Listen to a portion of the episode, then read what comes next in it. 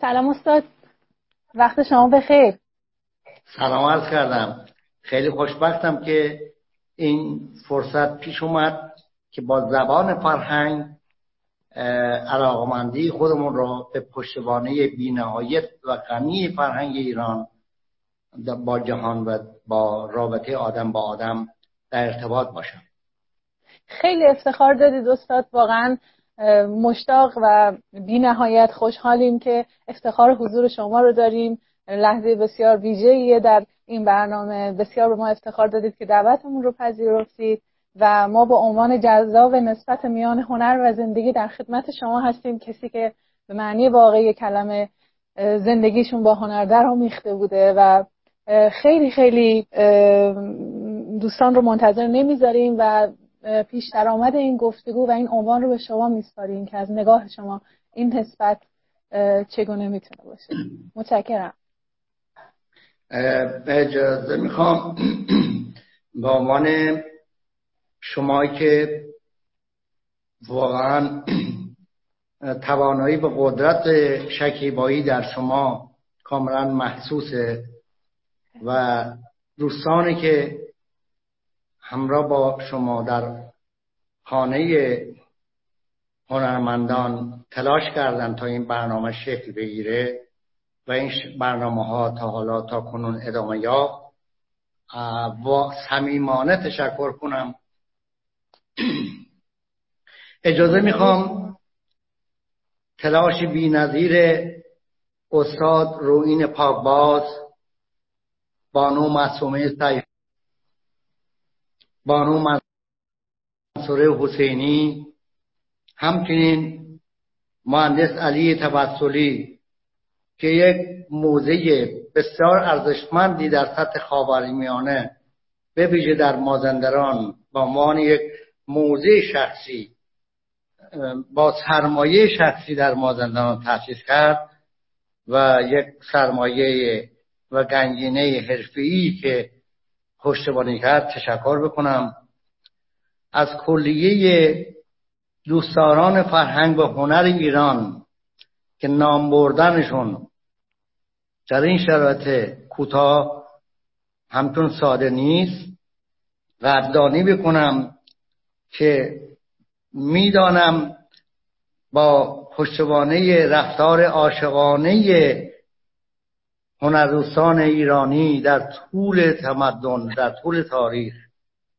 برای حفظ و توسعه این فرهنگ قدم برداشتن به این وسیله و خانواده هم قدردانی بکنم. خیلی متشکرم. نهایت بزرگواری شما استاد چه پیش درآمد زیبایی و چقدر قابل تعمل که در واقع نسبت میان زندگی و هنر حقیقتا در نسبت عمیقی با زیست فرهنگی ما قرار می‌گیره. به خاطر اینکه شما بر اهالی هنر کاملا روشن هست که چه تلاشی رو شخصا برای ارتباط برقرار کردن بین زندگی و فرهنگ ایجاد کردید نهادی رو و راهی رو طی فرمودید که شاید بتوان گفت که یک نهاد فرهنگی و یک گروه بزرگ در واقع می‌تونستن انجام بدن. اما شما می‌تونم بگم قدمی برداشتید که در تاریخ هنر ایران بسیار قابل تعمله بسیار ممنونم و مشتاق که بشنوم و دوستان منتظر نذارم بیش از این که از شما بشنویم. دوستان فرهنگوس و فرزانه که در جهان امروز به سینما فکر می‌کنن به شعر فکر می‌کنن به ادب فکر می‌کنن کاملا متوجه این هستن. که ادب و هنر ضمن توصیف جنوالی راجع شخص بنده یک موضوع همگانی است. وقتی که من فیلم ارزشمند هنرمند بزرگ به نام فرانسوا ترفو یا ویل مندرس و چنگگر رو می‌بینم یا در کنار تارکوفسکی و پارژانوف یا عباس کیاروسمی زنده یاد را می‌بینم احساس می‌کنم ما چیزی از جهان کم نداریم. ما همدیگر را کامل می‌کنیم. اگر شما نباشید من چه کاری از من برمیاد؟ وقتی من و شما در کنار هم به عنوان عضوی از این پدیده و عنصری از این جهان بخشی از کیهان را و طبیعت را حمایت می‌کنیم یا به زبان دیگر بخشی از روح خودمان را مواظبت می‌کنیم چه معنای جز زندگی خواهد داشت؟ آنجلی پروس در فیلم گام معلق لگلک ها یه جمله رو میگه نوشته های 25 سال پیش منه. شاید بیشتر. یادداشت کردم. میگه آسمان خسته است. باران در سکوت مینالد و مرد خسته در کنار ساحل. به دور دست مینگرد این یعنی چی؟ این تنهایی چیست؟ مرد خسته کی است؟ تن خسته تن جهان. تن جهان ربوده وقتی بشه دیگر همگانه نیست. تن جهان تعلق به همگان است. همانطور مبدع و خداوند آفرینش و خداوند بزرگ جهان را همگانی می‌بینه و به دست محدود آدم ها نمیده مهربانیش را برای همگان بر اساس ظرفیت تقسیم می‌کنه. هنر هم جز نوازندگان این سرود بزرگ هست. بلوگوس فیلمساز دانمارگی یه جمله دیگر میگه. میگه دیگر پیر شدم. توان حرکت از من رفت. یک بخشه برای درست می‌کنم. می‌توانی دو تا یا چهار تا از پیراهن را با خودت ببری. اون پیراهن اون پیرجامه اون لباس لباس حیات بشر هست. هنرمند بزرگ دانمارکی بیل اوگوس یکی از معروفترین زبان سینماست. حالا شاعر سرزمین خودمون شفیعی کتکنیشی میگه. میگه باز میگردم با دست توهی. نه پرستوی با من نه خدای نو نه سبوی آواز. یا اخوان سالس شاعر عارف بزرگمرد ارزشمند از سرزمین خراسان. که ما کم نداریم که راجب زندگی شکوه ها و گله, ها گله هایشون عاشقانه است. نه نفرت و کینه. دستی را بر دستان من می‌گذارد تا به من هوشدار بدهد. که یادت نرود در این جهان هستی. عشق عشق در سرما نباید بمیرد. عشق عاشق طبیعت و کیهان است و عاشق خداست. اخوان سالس این شعر کوتاه رو براتون می‌خونم. ابرهای همه عالم شب و روز در دلم میگریم. این ابرهای نیمایی یوشید نیست؟ میگه خانه هم ابریست کومم تاریک نیما واقعا به فردیت من شما یا یک قبیله اشاره داره؟ نه. نیما داره میگه جهان تنش سرد و خاموش است. استاد و بزرگوار ما که واقعا تصور ما که دویست سال دیگر این ارتباط برقرار خواهد شد. حالا کمتر یا بیشتر که بهانه است دارم میگم. سروری شاعر بزرگ نقاش بزرگ مثل سهراب چقدر با اشعار ژاپن با اشعار هایکو و فلسفه زن و با عرفان ایران تنگ و تنگ زندگی کرده. ببینید زندگی در عالم حیات هنر هست که تعریف می شود حیات دیگر عقل بیرونی است که قدرت رو تعریف می قدرت غالب می‌سازد. قدرت بمب اتم می‌سازد. و اتمی که البرت انیشتین کشف کرد به اون دستپورت می‌زند و مسیرش عوض می‌کنه. قدرت مربوط به یک قنبه قبیله طایفی محلی نیست. قدرت یک نظم جهانی است که جهان رو در واقع در عالم بیرون تو سیطره خودش می‌گیره و فرهنگ را آنچنان مظلومانه اون ور گوشه مینشونه. تا زمانی که فرهنگ و مدرسه فرهنگ بها داده نشه شک نکنیم قدرت پرونده های زیادی برای فرهنگ خواهد درست خواهد کرد. قدرت مربوط به این زمین نیست.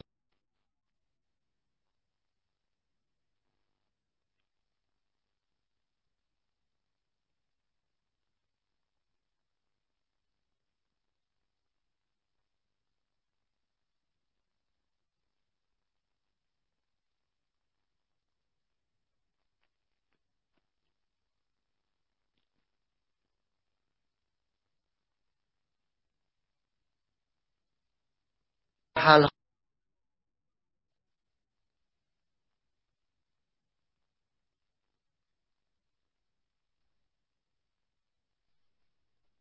ونسان ونگوک یکی از هنرمندانی است که در جهان شبیه جهان ما به گونه در جهان مورد بی احترامی قرار گرفتم. که شامل ما هم خواهد شد این جمله میگه. کسی که عشق را انکار کند به زندگی خیش سوء قصد کرده است. ببین عشق بیان درون جهان طبیعت کیهان است. عشق مرز عقل و شهود را نمی‌شناسد. عشق خود دانایی است. خود پله پله ملاقات با خدا را برای ما تعریف می‌کند. ونگوک میگه اگر هنر را در حقایق زندگی نمی جستم زندگی را بیهوده میپنداشتم. عجب جملات با ارزش روح من را دگرگون می‌کنم. زمان برداشت من در خدای همگانی که جهان را عدالت می‌شناسه برای من تعریف می‌کنه. من شیفته این مرحمتم. و چقدر درخشان اشاره فرمودید به در واقع نسبتی که میان هنر و زندگی در مشرق زمین وجود داره و می‌تونیم اینو بپرسیم از محضرتون که این درآمیختگی بین هنر و زندگی به ویژه که شما در رابطه با هنر شرق دور تعملات فراوانی داشتید و هنر مشرق زمین رو به یک نوع درآمیختگی با زندگی از خانش استتیکی از هنر متمایز می‌کنه. خیلی مشتاقیم که بشنویم ازتون مشخصا در مورد هنر شرق دور که شما این نسبت رو چگونه می‌بینید. و چگونه زندگی به ویژه در هنرهای دیداری و ویژوال آرت شکل و حضوری پیدا می‌کنه که می‌تونیم بگیم در نوع خودش بسیار کم نظیره. خب من از عطار بزرگ براتون تعریف می‌کنم.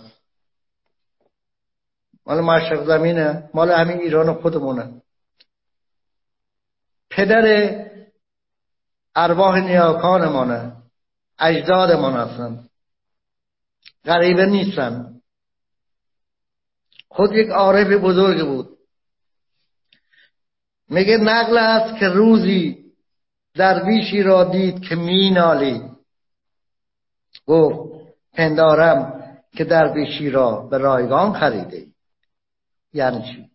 یعنی ناله از زمین ناله کردن و در واقع درخواست کردن در شعن یک انسان والا نیست.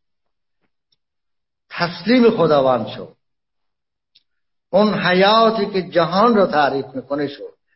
این عاشق زمین باش ولی وابسته زمین نباش. باشلار یکی از همکاران میرچایلیاده است. احتمالا من اینا مال سالهای شست منه. باشلار میخوندم میرشایی یاده میخوندم. احتمالا اسم کتابش روانکاوی آتش باد باشه اگه اشتباه نکنم. میگه که تنها شاعران می‌توانند سخن مرا درک کنند. ببین این گفتمان اگر در بیرون چیدمان بشه هزار عیب و ایراد درش هست. حتی از شما هم ایراد می‌گیره از منم ایراد می‌گیرم تو باید در شاعرانگی زندگی بکنی تا طبیعت خداوند رو پیدا کنی. عقل خداوند بی‌نظیره ولی شعر خداوندی کجاست؟ اونو ما چقدر روش کار کردیم؟ شعر خداوندی رو ما روش کار نکردیم. و همین دلیل و همین راحتی دل میدیم به دنیای درونی که بیرونی که تربیت شدیم. دنیای بیرون یک چیز کم داره. کجای دنیا تا الان تونستن اون کمی که مربوط دنیای درون بود؟ براش واقعا این همه هیتلر اومد آلمان اومد نازی اومد لنین اومد استالین اومد. چه کار کردیم؟ جز خونریزی شاعران به هیچ کس بد نمیگن. میگن آقا اینطوری نباشه. برو به خدا مراجعه کن. مرجع تو خداوند. هنرمندان اینن. عاشقان اینن. دلبسته نیرویی هستن که توش توی اون بیرون زمان و درون زمان به یه یگانگی برسه. به قول روانکاوان انیما و انموس جهان با هم جدا نباشن. جدا باشن هم اتفاقاتی داره می‌بینن ما با هم تردید می‌کنیم. ما با هم اطمینان نداریم. ما با هم تردید می‌کنیم و اینها. اینی که اینها رو در واقع در واقع ما یک چیزی به نام زبان و هنر داریم که زبان و هنر به نظر من حالا تو شعر موسیقی تئاتر فرقی می‌کنه دسترسی به یک اکوسیستمی در قالب نقاشی بیان میشه. بهش میگن تعادل هارمونی. بهش میگن هماهنگی. نسبتی عنصری با عناصر دیگری که جایی رو در زمان معین و در مکان معین فضایی را اشغال کنند این, این جایی را اختیار کردن یک نوع تعادل طلبی و تربیت تعادل رو طلب می‌کنه. حتی در کلمات ما در واجه های ما در دستای ما.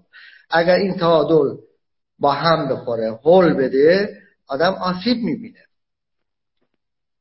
خیلی حرفه. رابطه هنر. ببین ضرورت هنر و زندگی یک موضوع واقعا پیشینه پیوسته تاریخی داره و روی اون کمتر کار شده. بیشتر بیشتر بیرونی کار شده. این بیرون چجوری درست شده رو من نمی‌فهمم. امروز قابل پذیره هست. ولی بیرون می‌تونه تجدید نظر بشه. دانشگاه می‌تونه تجدید نظر بشن. وقتی ما نقاشی های قار رو نگاه می‌کنیم هیچ منتقد اونجا نبود. هیچ شاعر معروف اونجا نبود. هیچ نمی‌دونم رئیسی نمی‌دونم ترامپی نمی‌دونم چی میگن ترامپ میگن ترامپت میگن چی میگن هرچی هست. جاشوها فرق نمی‌کنه اون یه انوانن اسم مثل گل برگ درخت. ولی باقی دقیقه هم که آدمایی نبودن اصلا. یک نظام گله از جایی به جای حرکت می‌کنه مثل بقیه موجودات. وارد غار میشن شبها روزا میرن شکار می‌کنن. ولی همگانی نیست.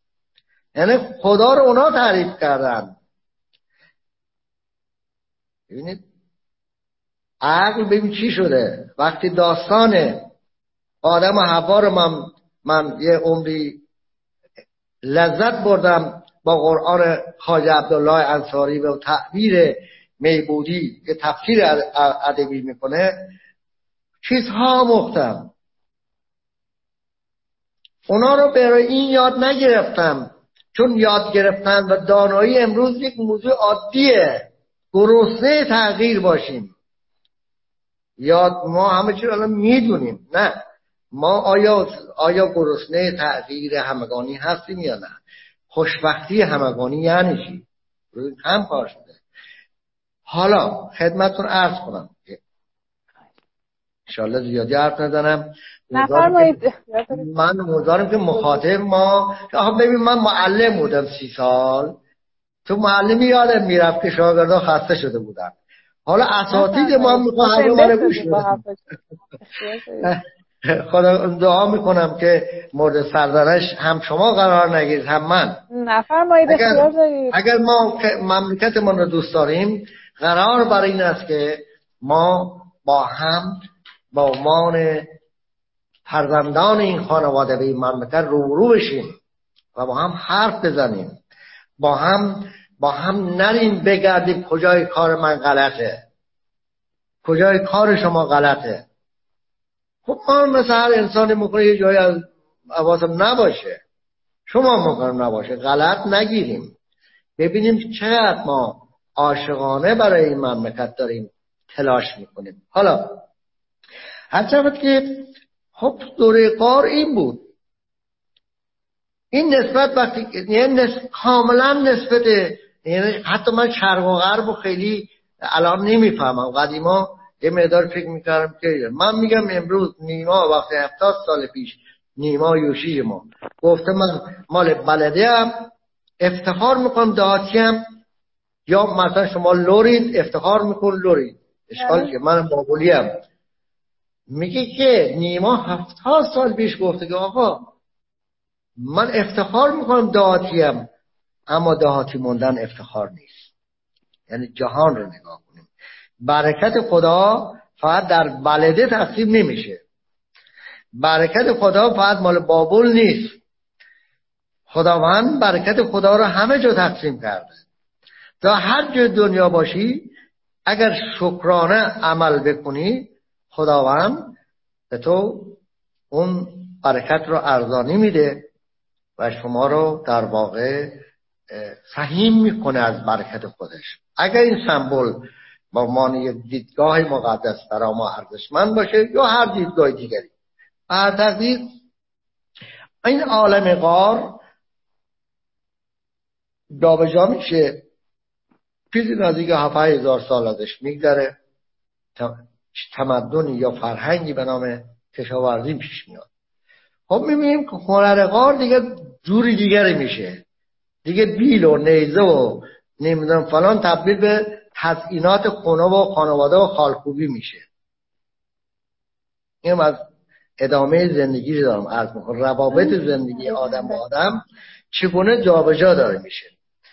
خب هنوزم یک ریش سفیدی یک خواهنی یک بزرگ بود چون بزرگ همگانی جهان رو نگاه می‌کرد خدا رو نیروها و ارزش های خداوند را عادلانه تقسیم می‌کرد. خب شما یه دفعه ما فیلم های اسپارتاکوس رو برده داره می‌بینیم. به اینا دنبالش بریم قصه انسان اگه اینا درست باشه من نمی‌دونم واقعا من که تاریخ دار نیستم. دوست ارجمند من آی دکتر احتمالا راجب تاریخ جهان و انسان بهتر می‌تونه اینا رو توضیح بده. من کار من نیست. ما, ما اونا رو خوندیم که من ویلدوران خوندم برای که بالهای خیال من وسیع بشه. من کیسنسن خوندم ایران قبل از اسلام و بعد از اسلام رو برای که بالهای خیال من وسیع بشه. من کیسنسن نیستم. من مثل زرینکوب نیستم. من احمد نصراللهی هستم که قرار بود نقاشی بکنم. به این فرصت با این حرکتت به ادامه میدم. چون به من در خدمتتون باشم. باید کمکم کنید که صحنه از اختیار تمام این زیبایی تمام زیبایی این حضور به اینی که اولا که من خیلی قدردان این هستم که شما لطف می‌کنید و به من اجازه پرسش کردن از محضرتون می‌دید. چرا که مطمئنا مسائل و مفاهیم که دارید مطرح میفرمایید اینقدر شنیدنیه که این وقت من هست که این اجازه رو دارم. و واقعیت اینه که وقتی قدم در سرزمین هایی گذاشته میشه که تاکنون پیموده نشده همواره این پرسش باقیه به خصوص این, سر این سلسله گفتگوها که به دنبال پرداختن به نوع متفاوتی از پژوهشگری هست که شاید تنها در قالب رساله ها و مقالات دانشگاهی مکتوب نمی گنجه پژوهشی از جنس جان از جنس زندگی که دقیقا در این لحظه من دارم مستاق یکی از اون لحظه ها رو می بینم و خیلی برام سوال هست که یک سوال سخت از محضرتون بپرسم. سخت به این معنی که شاید حتی برای اهالی هنر سوال جذابی نباشه. نسبت میان زشتی خشونت و شر در هنر. یعنی با هنر. یعنی شما وقتی از خالکوبی سخن میگید ما می‌تونیم به این فکر کنیم که آنجایی که هنر با زندگی در آمیخته بود چه کمکی می‌کرد به قدرتمندانی در طول تاریخ که در واقع اونها از هنر بهره می بردن برای اینکه خرد بشری رو فریب بدن و انسان رو از خرد دور نگه دارن. شاید این سوال رو از محضر کسی مثل شما پرسیدن حسنش این باشه که بیشک ما جوابی میشنویم که لزوما در کتاب ها نمی‌تونیم پیداش بکنیم. خیلی ممنون میشم که بله. بله. ببین قرار نبود که ما ستیز با طبیعت داشته باشیم. بله. قرار نبود که ما عقل را به گونه هدایت بکنیم که که فقر زمانه پیدا کنیم. ما یک ایزدی داشتیم به نام ایزد زمان. یک ایزدی داشتیم به نام میترا مهر. همون شبهای تولد میترا بهش ما بعدها به زبان زرتشت تک خدایی رو قبول کردیم. بعدها مسلمان شدیم و خدای یگانه را در جهان اسلام تبلیغ کردیم. قرار بر این نبود که در این جهان با هم جدایی را در قالب ترانه و شعر تعریف کنیم. امروز وصل شدن به اصل یک موضوع مهمی است که تا حدودی تشریفاتی شده.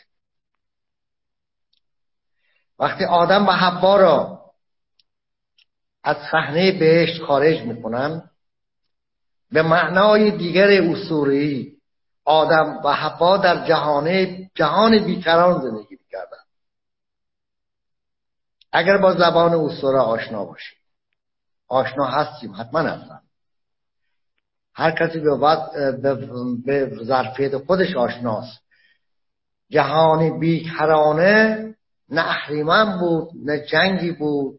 همونطور جمشید در بر جمع جهان را به رمه های زیاد رسون در عالم فردوسی ما قبل فردوسی. بعد فردوسی اون رو استفاده می‌کنه. جمشید شاه شاهان بود. فر ایزدی در اختیار داشت. جمشید زمان نابود شد که دروغ را ستایش کرد. این سمبوله اما به اعتقاد من برگردم اون جمله که آدم و حوا هست. من بعدها متوجه شدم که خداوند بد تعریف داره می خدا تمامی عقله تمامی احساسه. اون نیروی مافوقی که هر دو رو همزمان یعنی همون جمله داو مرد دانا نمی‌داند که می‌داند. یعنی ما نمی‌دونیم نمی‌تونیم مرز پلیدی و عشق رو تعریف کنیم. اونجا دیگه یگانگی همدیگه رو می‌سازن. شب روز را می‌سازد دیگه شب بر روشنایی پیروز یا روشنایی بر شب پیروز بشه چیه؟ تا زمان اینجوری نگاه کنیم ما در جدال و جنگ. ما باید به مرتبه از ما با برسیم که دوباره بهشت آغازین را درک کنیم. بهشت آغازین وقتی انسان برهنگی حوا رو می‌بینه وسوسه میشه و خدا اینو بیرون می‌کنن هر دوشو نفرین می‌کنن و اساس این نشانه هایی که ما داریم. این نشانه بعدها فهمیدم می‌خواست بگه آقا آقای آدم جناب آقای آدم و حوا عقل عالی بود ولی تو به این خرد زود دست پیدا کردی. تو میری بمب اتم می‌سازی بر سر ایران و عراق میریزی. تو میری جنگ جهانی دوم درست می‌کنی برای عدالت و 62 میلیون آدم از بین می‌بری. من اینا رو به زبان همونایی که تو مسکو بودم شنیدم. پیرمردایی که در واقع محاصره اون شهر چیزش معروف یادم رفت. الان این لحظه اونجا رو محاصره می‌کنن. من اینا, اینا داشت 90 سالشون بود. داشت تعریف می‌کردن که چجوری ما در محاصره قرار گرفتیم. ببینید هم استالین من احترام براشون می‌ذارم. برای استالین برای مارکس برای همه اونایی که اهل ادب و فرهنگ بودن. اما راحل اینجوری نبود که اینا به ما گفتن. راحل واقعا چند جانبه هست و نتونستن برای ما خوشی ها رو به همراه بیارن. و امروز بمبهایی رو درست کردیم که اگر انسان برای جنگ جهان سوم به خطاب بره صحبت از همون آدم و حوا. حقانیت خدا او وقت ثابت میشه. ما همین الان باید بپذیریم. ما کفر نگیم. ما باید باور کنیم که حقانیت خدا حقانیت واقعی است و ما اون آدم و حوا رو بیرون کردن به معنای اینکه ما عشق را سرقت بکنیم. بله. ما زبان را می رو باییم چشمهای همدیگر و دستهای همدیگر را میدریم به جمله از داو تمام می‌کنم میگه که فریب میدیم تا فریب نخوریم. مال دو هزار سال پیش هنده بفرم چقدر درخشان این مطلبی رو که در که در واقع تفکیک شر و خیر تفکیک زشتی و زیبایی به قول فرمایش گرامی شما یک پدیده جدیده و اگر خود زندگی رو به تمامی بخوایم زندگی کنیم من می‌خوام بدونم که آیا درست متوجه شدم. این جدا کردن پلیدی از عشق پلیدی و زیبایی از همدیگه به, هم به آسانی میسر نیست. شاید کاری که هنرمند انجام میده به نوعی نشان دادن این آمیزش بین خیر و شر در همتنیدگی هست که به آسانی نمیشه انگوش گذاشت و نام نهاد بر روی پدیده ای و آن را خیر یا شر نامید. ممنون میشم که فرمایش گرامیتون رو قطع کردم که در ادامه بشنویم با ادامه فرمایش شما در من تکمیل می‌کنم و تایید می‌کنم برداشت شما را. چقدر عمیق شما؟ من چقدر من خیلی مصاحبه با خیلی از جای دنیا داشتم. از اون ور دون از لندن جای دیگه. من یک چیزای غالبی رو آوردن جلو. ببینید جهان جهان گفتمان در واقع مثل شعر میمونه. شعر در لغزشه که در لغزیدن است که شعر حافظ درست میشه. گفتمان زمانی که شعوردگی در اینو برداریم و با قالب رو بشیم قالب مثل یک حزب میمونه که جهان را در اون ترازوی تنها مقایسه می‌کنه و داوری می‌کنه. ببینید جهان عشق در قالب نمی گنجد عشق حافظ رو کی می‌تونه؟ یه لات سرکشم اینو گوش میده بنده افتخار می‌کنم اون لات رو. براش احترام قائلم ارزش قائلم. برای اینکه اگر لات گفتم یک اصطلاح بوده. خواستم بگه این آدم هم سروری رو من داره. می‌تونه شعر حافظ بخونه. ببین در تایید شما یه فیلم خب من تمام فیلم های تاریخی مهم جهان رو در طول زندگیم دنبال کردم. به کمک بچه ها چون بچه ها من به حال خودتون می‌دونین تحصیلات فرانسه دارن پژوهشگرن فهمیدن مثل شما. من میگم لیدا لیدا لیدا لیدا. یعنی چی؟ یعنی یعنی اسم شما رو الان یادم رفت. خان دکتر خان دکتر یادم رفت. خواهش شیبا شیوا. شیوا شیوا. شیوا همتی دا همتی دا نوه من الان داره جلو من نشسته. ببینید جهان را ما باید از مالک خود نکنیم. جهان مال همگان است. من از تارکوفسکی فیلم ساگر یک یادداشتی دارم براتون می‌خونم. چون وقتی من فیلم رو نگاه می‌کنم می‌خوام ببینیم فیلم بیش از یک سرگرمی می‌تونه باشه. اونم تارکوفسکی. اونم پارجانوف. میگه زلزله عظیم رخ داد. در تایید فرمایش و ماه به رنگ خون درآمد. ستارگان آسمان به زمین ریختند. ستارگان آسمان به زمین ریختند. روز غضب فرا رسید. دارا و ندار در این سیاره به هم جان باختند مثل همین کرونا. دارا و ندار در این سیاره به هم جان باختند مثل هم دیگه مردن. فرق نمی‌کرد کرونا براش فرق نمی‌کرد. نفسی آرام می شود و چشمی باز می گردد تا دگر باره جهان را باز یابد. تولد دیگر رخ می‌دهد. این مال تارکوفیه ببینید. پیام رابطه انسان به زندگی رو من از شخصیت های نام بردم که نمیشه انکار کرد. شما آثار بینظیر و بیبدیل کانستابل در طبیعت نگاه کنید. حالا دارم به نقاشی و شعر با هم. بله بله بله. آثار بینظیر کمیل پیسارو رو طبیعتش رو فکر نکنم اون یه طبیعت قبار گرفته در مه هست.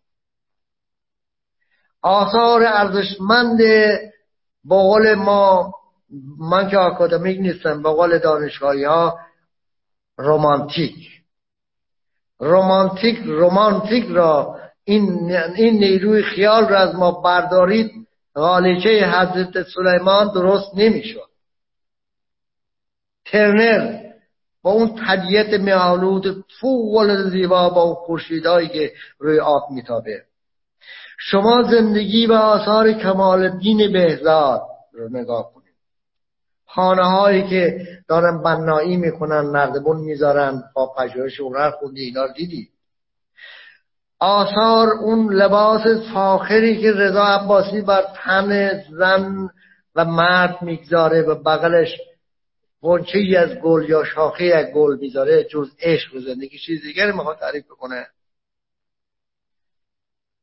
شما کتاب بزرگترین کتاب جهان به نظر من کمدی الهی دانته رو سی سالم بود اونا رو اون من اسمش احتمالا دوزخ و برزخ باشه اگه نه اشتباه نکنم.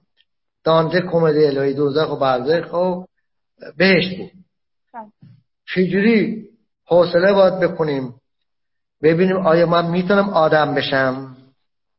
آیا می‌تونم عشق ما علاقه ما با نجابت با چشم پاک دیگران تقدیم کنم. چی میگه که پرگوگم باید چهار تا زن بچهش ول کنه بعد بره هنر؟ من هنر می‌خوام چیکار کنم؟ ملی اونو تو سر هنر من نمی‌زنم. اینو بهت بگم. عرض کنم خدمتتون. و همه شنونده های کار من عرض می‌کنم. فیلسوف اومده که تو بگی آقا میزان جنگ ما کم بشه. میزان عدالت بره بالا. هنرمند اومده لالایی مادر مادر این رو تعریف بکنه که این مادر از زندگی باز مانده. این مادر پیر شده. این مادر بیناییش از دست داده. داره هوشدار میده هنرمند. هنرمند نفرین کننده نیست. ما هنرمند رو بد معرفی کردیم. شک نکنید در هیچ کتابی در هیچ فیلم معتبر مثل تارکوفسکی هیچ شاعری مثل آندرژی مثل برخس نگفته دوزی حلال است یا حرام است. نگفته دروغ مسلحتی اشکال ندارد. در همه جا دروغ رو تعریف کرده و نتیجه گرفته که راستی جز رفتار نیک هست که می‌تونه خدا رو نمایندگی بکنه. می‌تونه جهان رو تعریف کنه دونکیشوت کتاب معروف سروانتس عاشقم کرده بود. بله. این دیوانه دنبال آسیاب گشتن دنبال گذشته که تکرار نمیشه دنبال گذشته که امروزی باید بشه در شد میشیدید من قطع می‌کنم. واقعا دنیا دنیا باید بازنگری بشه. واقعا باید من عوض بشم. منو درست بکنید. به من کمک کنید. لگت نزنید. دستم حولم ندید.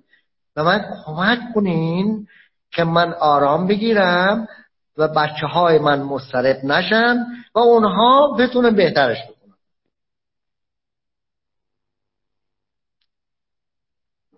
و چه نکته هایی که با توجه به ده دقیقه باقی مونده من نمی‌دونم به کدوم بپردازم اما با توجه به اینکه احتمالا دوستداران هنر از اهالی هنرهای تجسمی دیداری هستن می‌خواستم در مورد شیوه ای از نگاه هنرمند به منظره هایی که قرنها و هزاران ساله که کره زمین پوشیده با درختانه و سنگ و گیاه اما از جای به بعد هنرمندان با نگاه خودشون شیوه ای از طبیعت پردازی رو به صحنه میارن که این بار از فیلتر زندگی انسانی میگذره.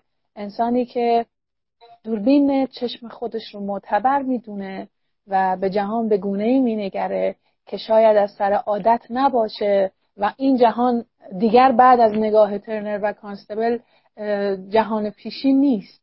انگار که ما متوجه شکل دیگری از زیستن یا شکل دیگری از جهان میشیم. خیلی ممنون خب میشم که بله ما استاد حسین علیزاده رو داریم درس موسیقی.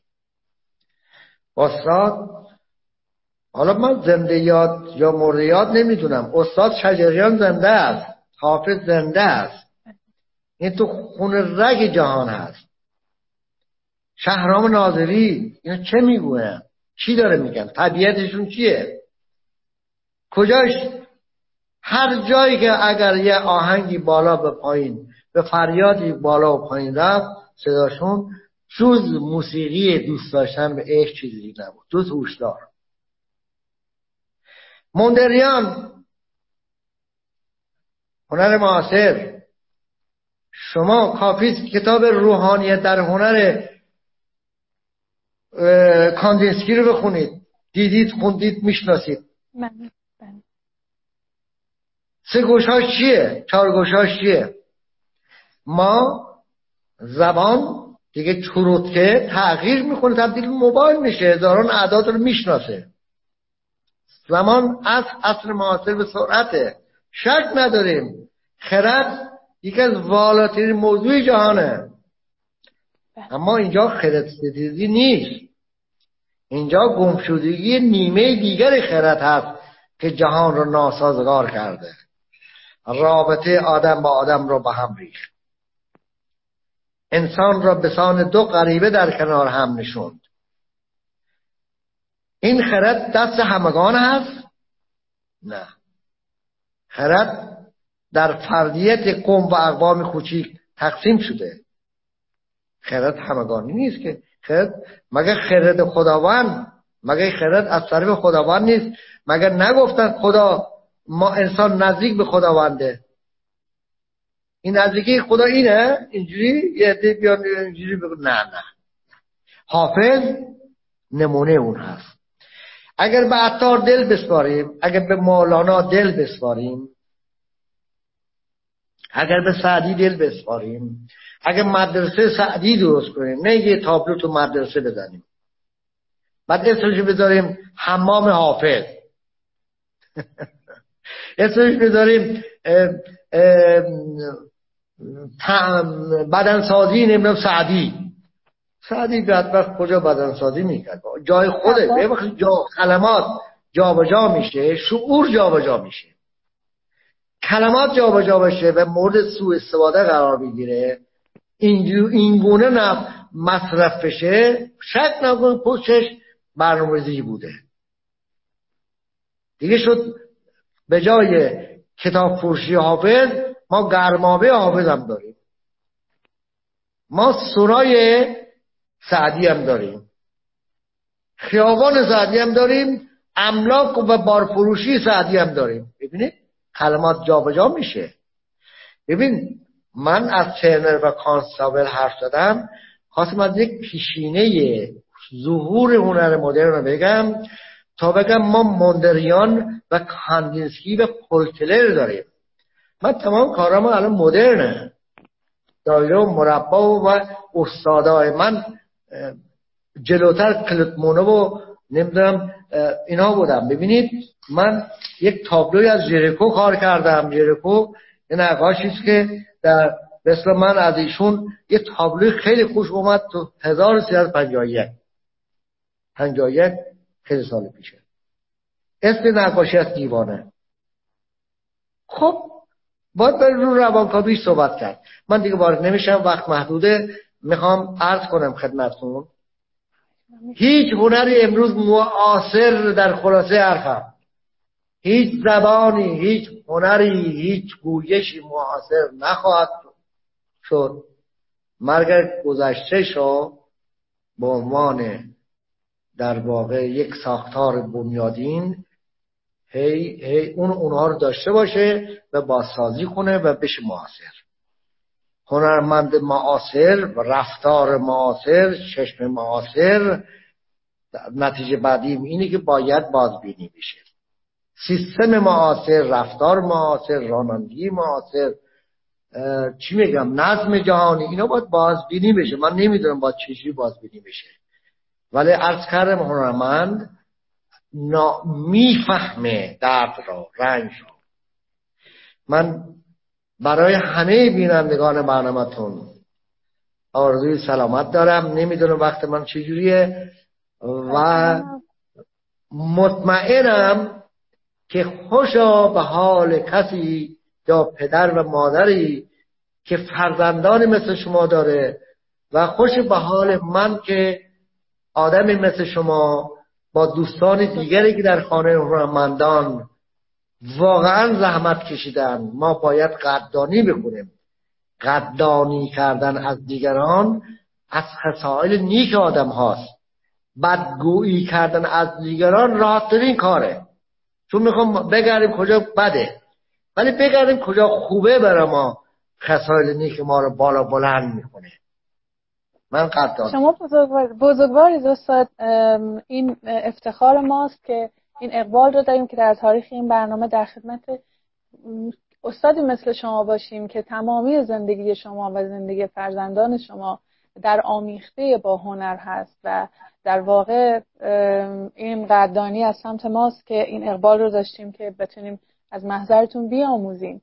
بیشک معلم بزرگی مثل شما در طول سالیان کاری را انجام داده برای فرهنگ ایران که وقتی که این گفتگو ضبط بشه و در دوره دیگری به این گفتگو برگردیم خیلی نکات پوشیده و پنهان هست. که میشه بهشون برگشت و ما در واقع در این عرصه تنگ و این زمان کم فرصت بسیار کمی برای آموختن داشتیم. می‌تونیم بگیم که کدهایی رو به یاری وجود گرامی شما ثبت کردیم که بشه به اونها برگشت به هر کسی از نگاه پژوهشی خودش می‌تونه حرفهای ناگفته ای که این در این گفتگو مطرح شد رو ردیابی بکنه. ما حدود ده دقیقه زمان داریم و من در این ده دقیقه پایانی بله لطف, لطف اگر لطف بفرمایید این پرسش پایانی من رو بزرگواری بفرمایید به عنوان پرسش نهایی پاسخ بفرمایید. اگر اگر من عقلم یاری بده بفرمایید. نفرمایید اختیار دارید.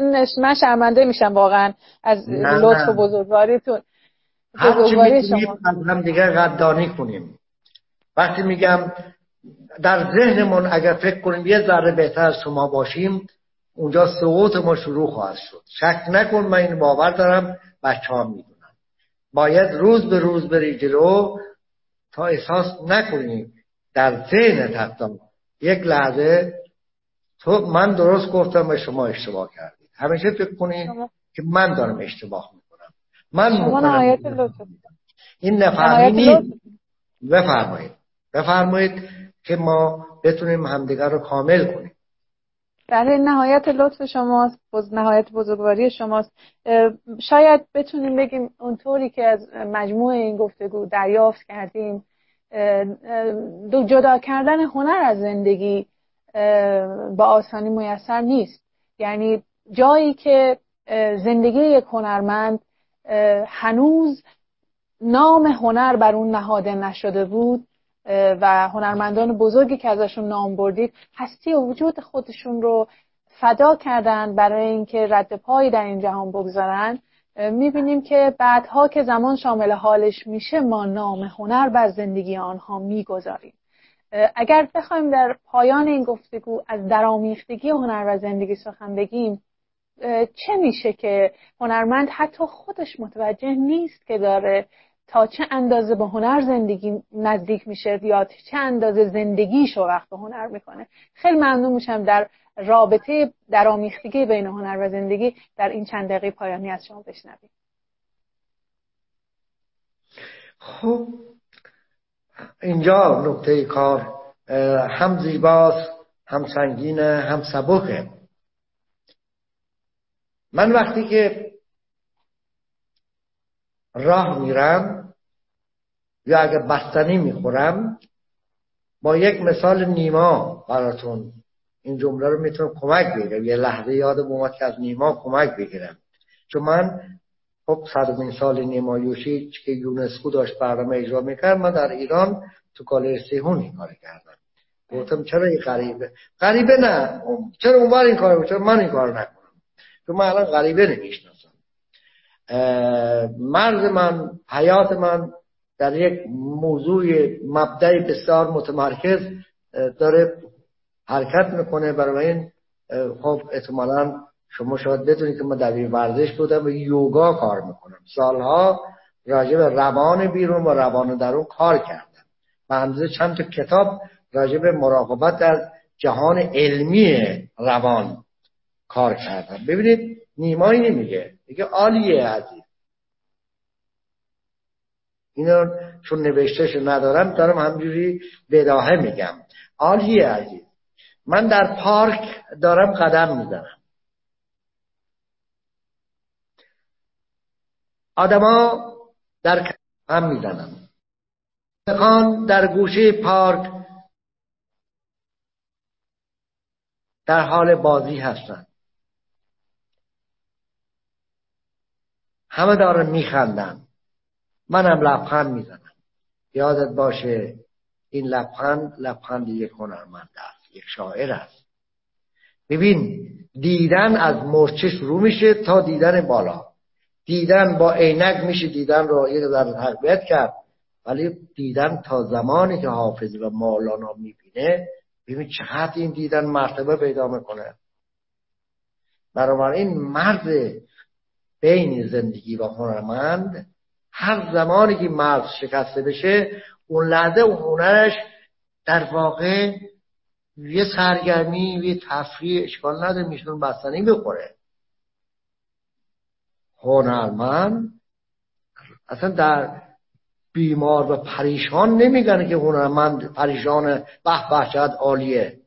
چه لباس جولیده داره یا چه ذهنی فلان داره.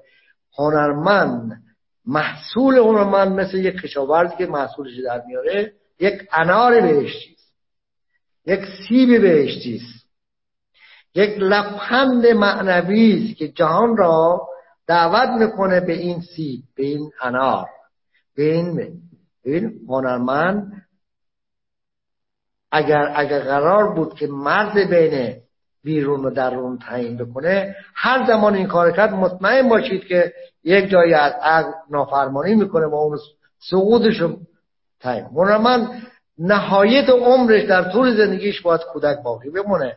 کودکی که در درون فیلتر آگاهی و دانش و خرد توسعه پیدا کرده و در استخر ناخداگاه به گونه شنا کرده که قدرت این که کدوم استخر استخر در بیرون و کدوم در زمینه را میره و چه بسا بسیارشون زمین خوردن.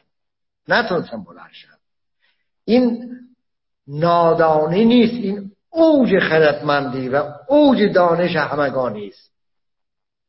هنر زیستن را کوچیک بخونیم میشه هنرمند. بزرگ بکنیم همون کوچیک بزرگ بکنیم همون دانش اون اون دانش مبدعی است که هر قومی مسیحیت یک جور تعریفش کرد بودا یک جور و خیلی جا هر کسی یه جوری تعریف کردن مهم نیست. مهم این نیست که من چقدر طولانی چقدر زودتر شد مهم اینه که این هنر و دانایی دانش یه همون زندگی آنچنان گره خورده. میگم من این جمله رو میگم احتمالا موضوع رو تایید می‌کنه. میگه چیزها اینا بازم از تفکرهای هندی من متاسفانه خوشبختانه از چین و هند و شرق و اینا زیاد استفاده کردم. دیگه بایزید و با ابراهیم احتم و اینا اگه وارد میشون حالا باید کلی راجع اونا حرف بزنم. من اومدم از دیگران که گفتم که تو اینا رو ما می‌شناسیم وطنی ها میگه که چیزها که ساخته شود رو به زوال می‌شود می‌رود. همین. چیزها که ساخته شود رو به زوال می‌رود. این سری که تو کن میدی این دستی که بالا و پایین میره آنچنان با شما اندامباره یگانه ای است که شما موسیقی این دست را به عنوان یک موسیقی خشونت و برانداز نمی‌بینید جز عشق درش چیزی گرید پس چیزها که ساخته شود رو به زوال می رود خانم شیوا. شیوا اسم یک آدم یک موجود بسیار بزرگی که به نام الهه آب و الهه رخت بله. در تفکر ایرانی هم جای گرفت. برای اینکه ما شما می‌دونه که میترا و مهر زمان داره اعتماد چند ثانیه است زمان هشدار داده میشه. لیده خانم مدیر من هست داره به من میگه که زمان داره تمام میشه. اما شیوا در ایران هم اگر شیوا اومد اگر آنایتا اومد اگر اسامی دیگه اومد. برای که ما یک زمانی قبل از اینکه آریایی ها اون بار سرزمین سیبری خوش کنن اومدن به هند بعد تقسیم شدن. این بنابراین میترا یا میسره میسره به زبان هندی. بعد تبدیل میشه به آناتای خودمون. بعد شیوایی را همه به این نوعی ور و اینا. من درود می‌پرسم. علامت به من داده میشه که حواس جمع باشه که پرگویی نکن که کردم. نفرمایید نفرمایید اختیار رو به همون حقانیت همه آدما قسم میدم.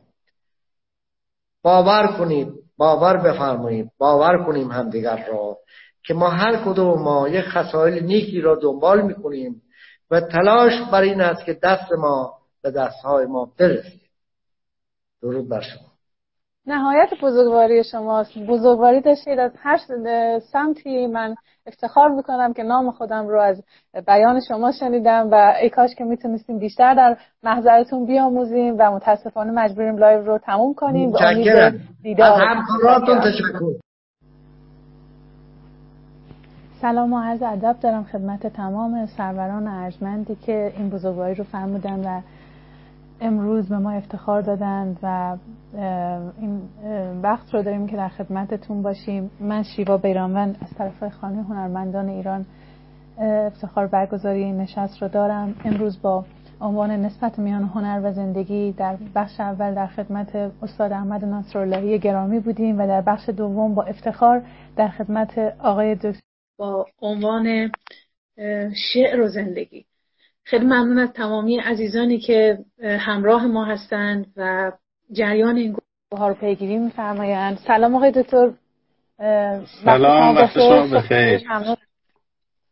خیلی متشکرم از بزرگواری فرمودید و دعوت ما پذیرفتید. متشکرم از حضور ارزشمندتون و من خیلی پرگویی نمی کنم میسپارم به شما که با دوستان به شیوه گرامی خودتون ارتباط برقرار بفرمایید.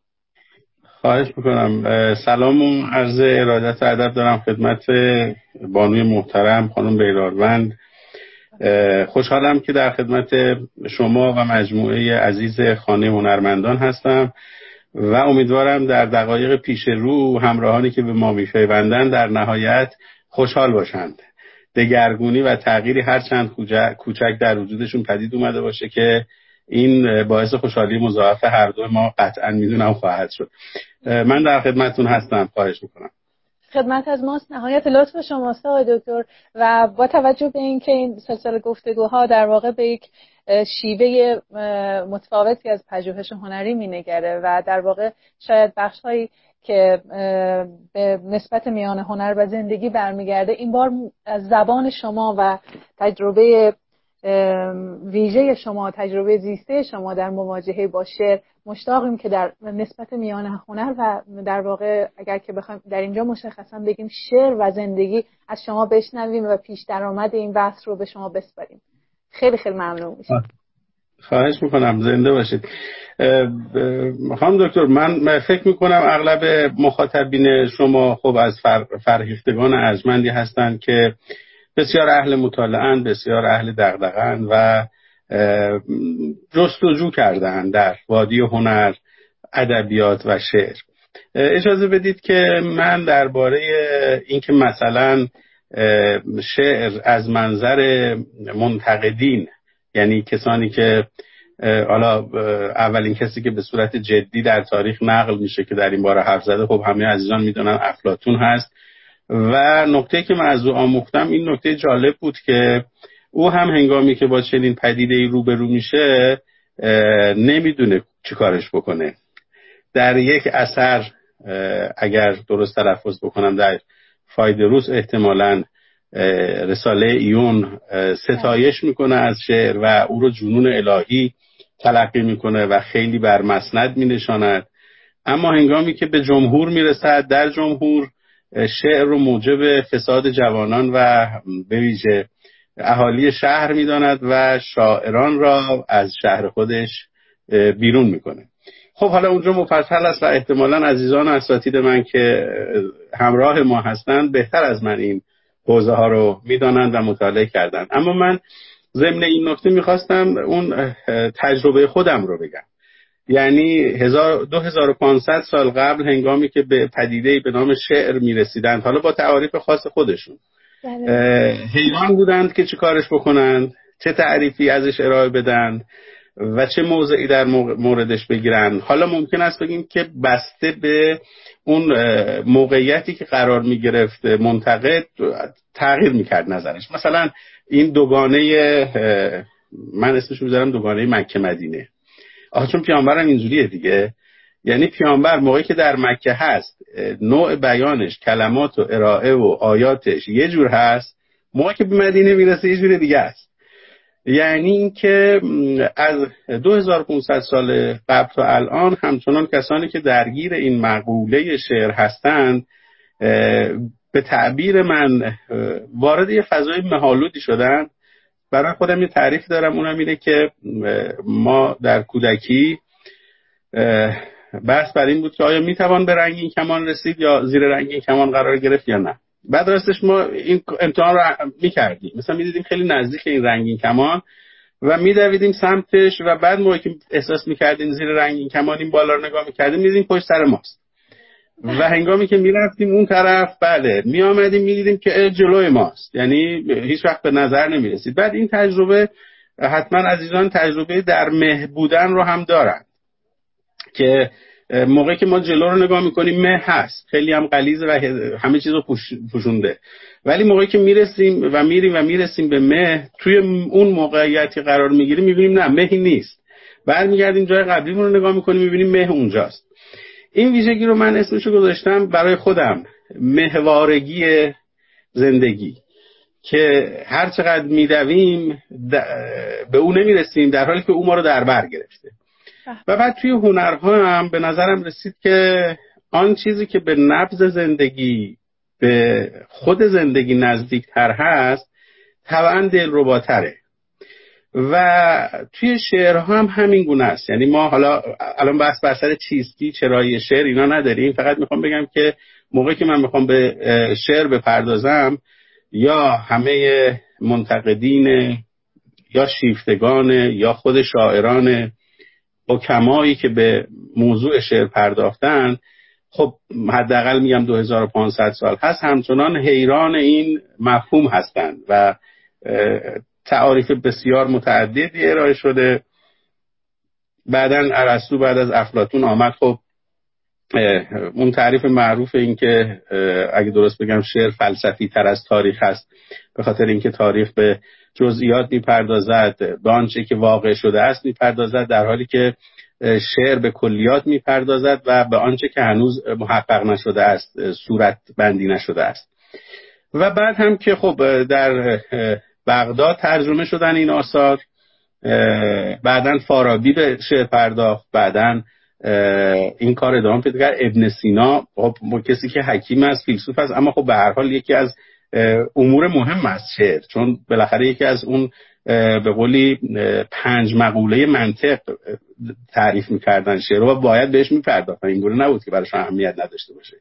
خب بعد از ابن سینا ما به نظر من بزرگترین کسی که واقعا به شکل عجیب و غریبی به موضوع شعر پرداخته خب توی اساس الاقتباس یا معیار الاشیار خاجه هست خاجه نصیر توسی هست و از اون به بعد دیگه خب فراوان داریم. بعدم که نهزت ترجمه ما از اروپایی ها پدید میاد.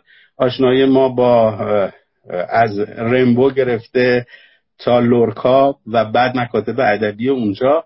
اونا هم اضافه میشه به این در واقع کتاب های پیشین نظرهای پیشین. و الان که ما حالا به تعبیری که نمی‌دانم چرا معاصر هستیم چون اصولا من نشست قبلیتون رو با استاد عزیز می‌دیدم یه جاش خیلی برام جالب و خیلی ارجمند بود و اونم این جمله بود که کلمات که جایگاهشون عوض بشه همه چیز جاش عوض میشه. و این از آن بابت هست که من اصولا فکر کنم انسان کلمه است دیگه. یعنی انسان چیزی جز کلمه نیست. و هنگامی که شما کلمه ها رو از جایگاه اصلی خودشان جابجا جا بکنید از مفهوم اصلی خودشان توهی بکنید دارید یه اتفاق میفتید یعنی انسان رو تغییر می‌دید. و خب این هم در که دیگه برای عزیزامون ثابت شده است که در حکومت های که قرار است انسان رو از اون عرشی که دوشا دوش خدا زندگی می کند فرو بکاهند و در واقع اسیرش بکنند. و از غذا یکی از تنزهای زندگی همین هست که معمولا آنان که می آیند به آزادی ما ما رو بیشتر اسیر می‌کنن اونها که ندای عدالت در می‌دهند بیشتر ما رو شکاف طبقاتی ایجاد می‌کنن که با هیچ قابل جبران نیست. حالا منظورم این بود که کلمه می‌تواند بهترین معیار باشد برای اینکه ما بفهمیم کجا هستیم و چه می‌کنیم و آنان که کلمات رو به کار می‌برن کی هستند چرا که اگر کلمه رو جابجا بکنیم اصولا انسان رو جابجا کردیم و چیزی که الان توی جامعه ما و جامعه جهانی من فکر می‌کنم. یعنی حالا توی جامعه ما خیلی شدیدتر هست این بله. موضوع. داره اتفاق میفته این تغییر واژگان و در نهایت تغییر جهان انسان هست. و حالا بحثم سر این بود. از اینجا شروع کردم که ما می‌گوییم ما معاصران. یه چیزی رو فراموش می‌کنیم. همیشه فکر می‌کردم توی مصنوی چیزی که مورد بیتوجهی مصنوی پژوهان حتی واقع شده و مصنوی پژوهان بزرگ ما ازش قافل شدند اهمیت حروف اضافه است. خانم بیرانوند معاصر با چی؟ می‌دونید یعنی ما معاصر با داریم. گویا انسان صد سال اخیر شما اگه مثلا به جلالم مراجعه می‌کردید می‌گفت معاصر دیگه. ما انسان های معاصر. بعد ظاهر این محوریت خیشتن الان توی این صد سال اخیر اتفاق افتاده. یعنی ما هستیم معاصریم. اونایی که نیستن حالا الان بحث تایید یا تکذیبش نیست. من یه بحث واژه شناسی می‌کنم که معاصر با چیش مهمه. یا به تعبیر مصنوی می‌گفت که موقع که مولانا میگه خواب نمیگه بریم بخوابیم. میگه بریم بخوابیم از چی؟ خواب از چی؟ بیداری بیداری به چی؟ یعنی شما می‌گفت که مولانا توی مصنوی اون حکایت اصحاب کهف رو که می‌پردازه اگه خاطرتون باشه یا عزیزان خاطرشون باشه میگه که آقا آنها از نظر بیرونیان بی به نظر میسید بیدارن اما خوابن. می‌خوام بگم یه موقعیت واحد هست اما دو تعریف مختلف داره. اون حرف اضافه که مثلا آنها خوابند اما از دنیای شما بیدارند به دنیای دیگر. و این اهمیت واژه رو در واقع دارم میرم که حتی یک حرف اضافه ای که حالا اسمش هم گذاشتن حرف اضافه جالبه. این خودش هم توش تنزی باید بشه این حرف اضافه می‌تواند یک جهان رو در واقع بر ما باز کنه یا یک جهان رو بر ما ببنده. و شعر از مقوله کلمه است از مقوله جمله است و از مقوله حرفه و الان هم که ما رسیدیم به دنیای معاصر من اتفاقا صبح فکر می‌کردم که نمی‌دونم آماری هیچ وقت برخورد نمی‌کنم اما فکر می‌کردم که آنچه که درباره شعر نوشته شده است و گفته شده است احتمالا خیلی بیشتر از خود شعر هاست. یعنی و این عجیب بودن شعر رو میرسونه. یعنی حافظ حدود 500 غزل دارد. اما شاید تا الان نمی‌دانم. 500 هزار مقاله کتاب سخنرانی درباره حافظ شده است یا نه نمی‌دونم. ولی فکر می‌کنم خب چندین و چند برابر اون غزلات غزلیات هست و اصولا من امروز اومدم که بیشتر از این منظر از این منظر مهالودگی از این منظر رنگین کمان بودن شعر با شما صحبت کنم و با همراهان و البته ترجیح میدم که باز هم اگر در ضمن حرفای من سوالی مطرح می شود شما فلبداهه بپرسید و منم فلبداهه بتونم جواب بدم. اینه که گاهی وقتا سکوت می‌کنم وسطش منتظر سخنان شما هستم. آقای دکتر مفاهیمی که فرمودید من رو واقعا شکه کرد. یعنی شگفتی که حیفه که به زبان نیارمش هیچ اقراقی و تصور می‌کنم بحث به گونه آغاز شده که خیلی اتفاقا پتانسیل پرسشگری رو در ذهن بازیگوشی که من دارم فراهم میاره. مشتاقم که بشنوم ازتون. شاید که این سوال دوستان گرامی ما هم باشه. وقتی که حروف از درباره حروف اضافه یا هم مفهوم حروف اضافه مطلبتون رو طرح فرمودید چه می شود که فرهنگی نام اون حروف رو حروف اضافه می‌ذاره؟ و وقتی که ما این نام رو می‌گذاریم در واقع آیا مستعد این هستیم که مفاهیم رو منفک و جدای از دیگر مفاهیم فهم کنیم و خود شعر رو از زندگی ببریم؟ و به شعر بپردازیم. آیا این انفکاک و جدایی رد پاش در شیوه فهمیدن و مواجهه ما با شعر وجود داره؟ و اگر سوال من شما رو دور می‌کنه از مفاهیمی که طرح فرمودید ترجیح میدم که شما مسیری که در نظر دارید رو طی بفرمایید در جایی که لازم می‌دونید پاسخ بفرمایید.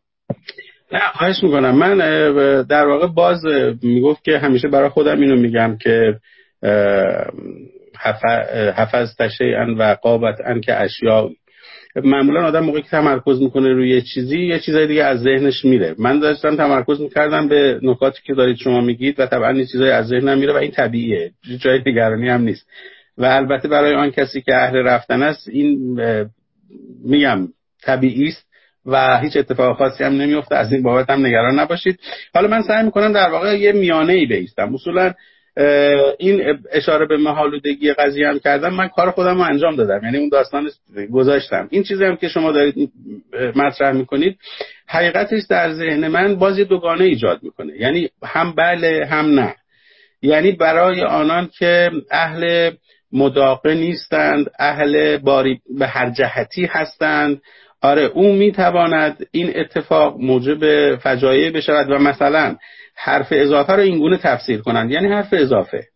ولی برای اونی که می‌توان ذهن پرباری دارد و اینقدر در واقع برف و باران بر کوهستان وجود او باریده که از هر جا که ممکنه یه چشمه بیرون می‌زنه چنین شخص برمیگرده میگه که خب چرا اینجوریش نگیم؟ حرفی که اضافه می‌کند حرفی که چیزی را اضافه می‌کند نه اینکه میکاهد. اینه که من فکر می‌کنم توی جهان واژگان انسانی به خاطر همون دوگانه ای که اول که خدمتتون گفتم و من این دوگانه رو اصولا در همه جهان می‌بینم و البته قطعا بقیه هم همچین چیزی رو گفتن. از این دوگانه جسم و روح از این دوگانه اینجا و آنجا از این دوگانه این و آن. و این که همیشه دوستان می‌دانند کسایی که خیلی ما با هم هم صحبت هستیم و من میگم که درد انسان همین ایستادن در این میانه هست. یعنی ما اصولا جایی می ایستیم که نه این است نه آن است.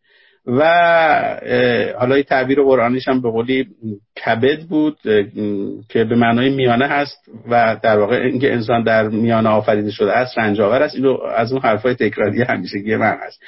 توی این پرسش شما هم راستش من اینجا قرار می‌گیرم. و اگر اون بخش سوالتون رو متوجه شده باشم که مثلا این می‌تواند منجر به این شود که شعر را که اصولاً به تعبیری مصالحش کلمات هست و کلمات انسانه و کلمات زندگی است.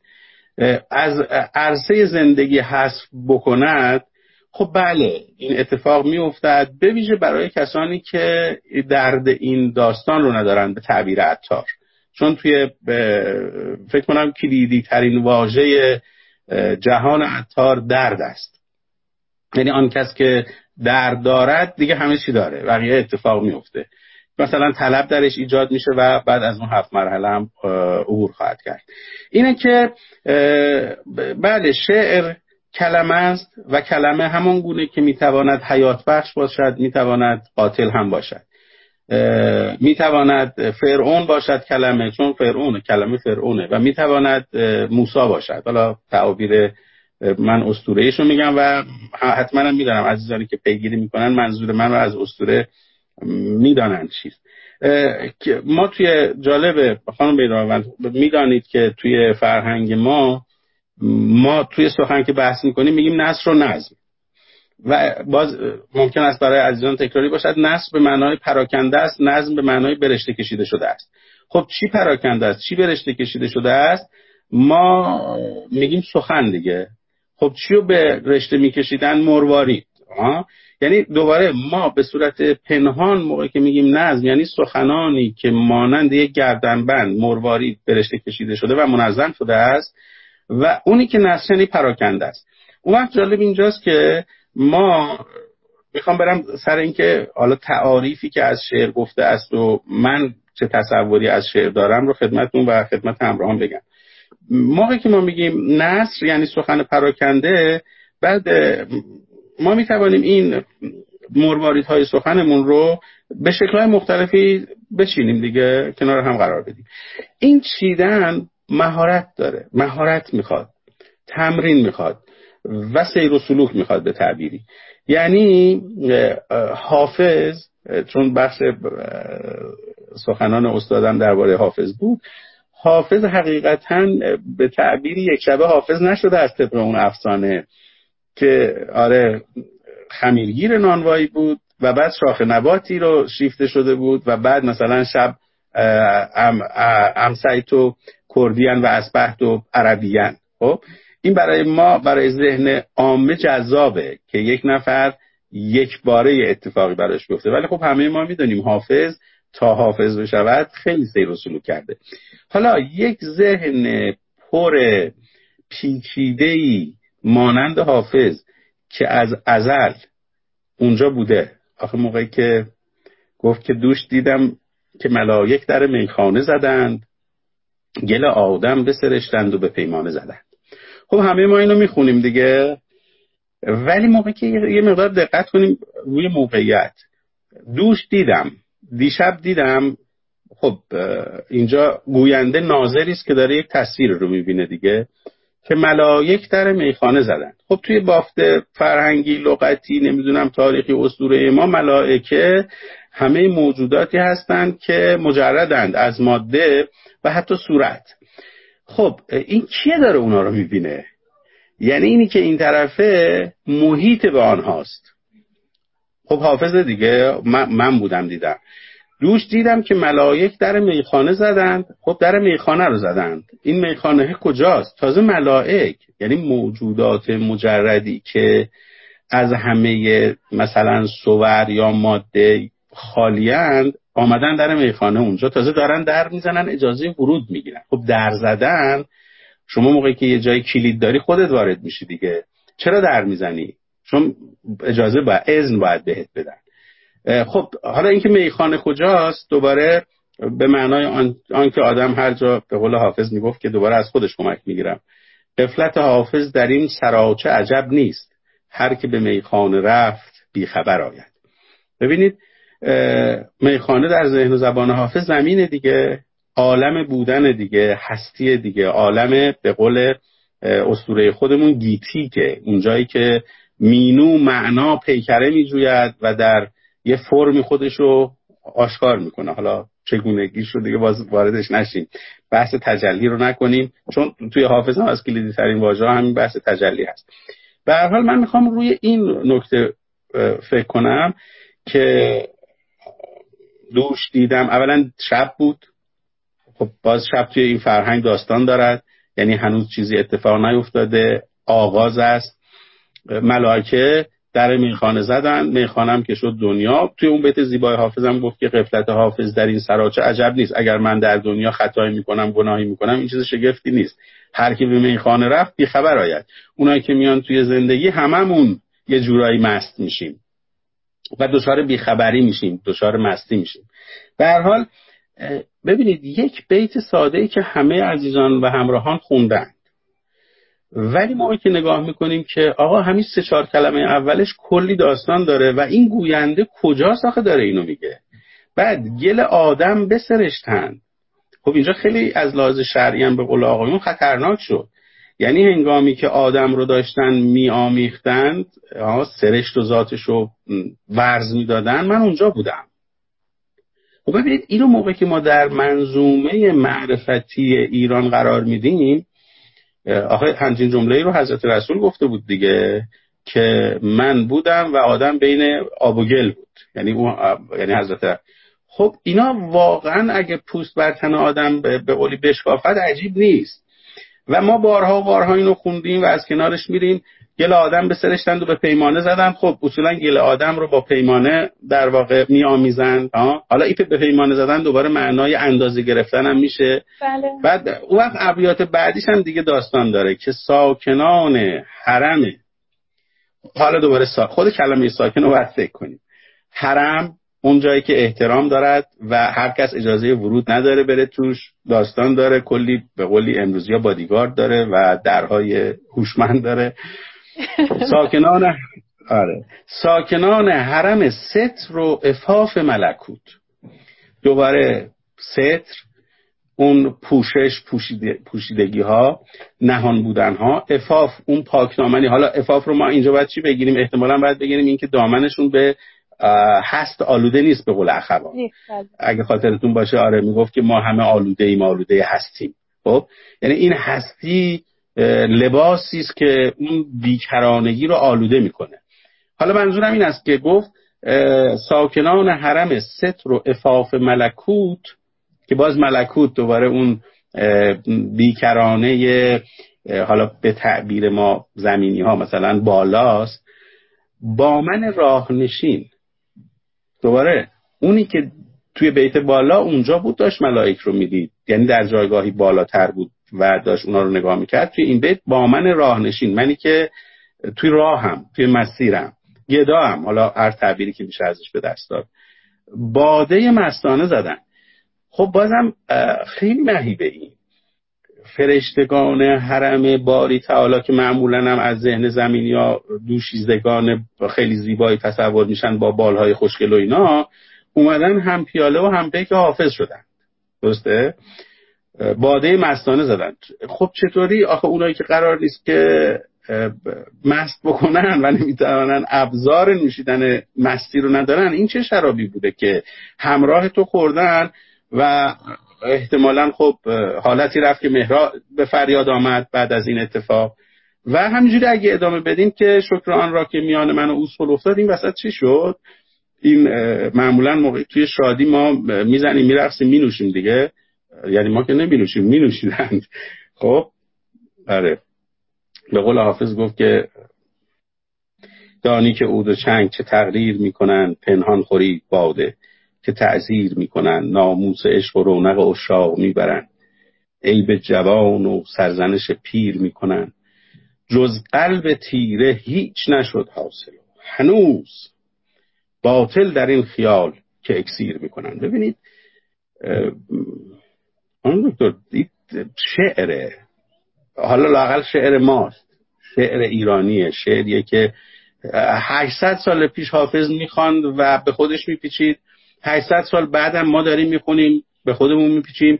حالا این باز قابل بررسی است که آیا حافظ پیشگویی کرده است یا نه. ما همچنان در اون مدار صفر درجه ای داریم میچرخیم که 1500 سال پیش میچرخیدیم بعدا حافظ چرخید و ما داریم دوباره میچرخیم. حالا می‌خوام از این چه بهره بگیرم؟ می‌خوام بگم که شعر زندگی است. اگر ما بریم و این چم و خمار رو و این برداشت ها رو از شعر بکنیم می‌توانیم در این آینه خودمون رو ببینیم. یعنی همین سوالی که الان من پرسیدم به نظرم خب سوالی احتمالا خیلی از عزیزان باهاش روبرو شدن. خب می‌گفتن حافظ لسان غیبه از غیب خبر می‌داد. خب طبیعتا یعنی او می‌دانست که در روزگار ما چه اتفاقی میافتد. خب این از این ورم قابل نگاه هست. آیا واقعا ایران امروزی همان شیراز حافظ نیست؟ که یک روز پا می‌شد می‌گفت که واقعا این اتفاق حالا کم و بیش نه به اون شدت. من می‌تونم قرینه هاشم بگم خدمت همراهان. گفت که در دهه هفتاد یه گریز به اجتماع بزنم در دهه هفتاد گزارشی آمده بود که بابا این مردم اینقدر نوشیدنی های غیر مجاز و الکل های غیر چیز می‌خورن که اینقدر ما بیمار اینقدر مریض اینقدر آسیب دیده داریم. نمی‌دونم شما خاطرتون هست یا نه. بعد یه دوره تصدیق کردن که در داروخانه ها الکل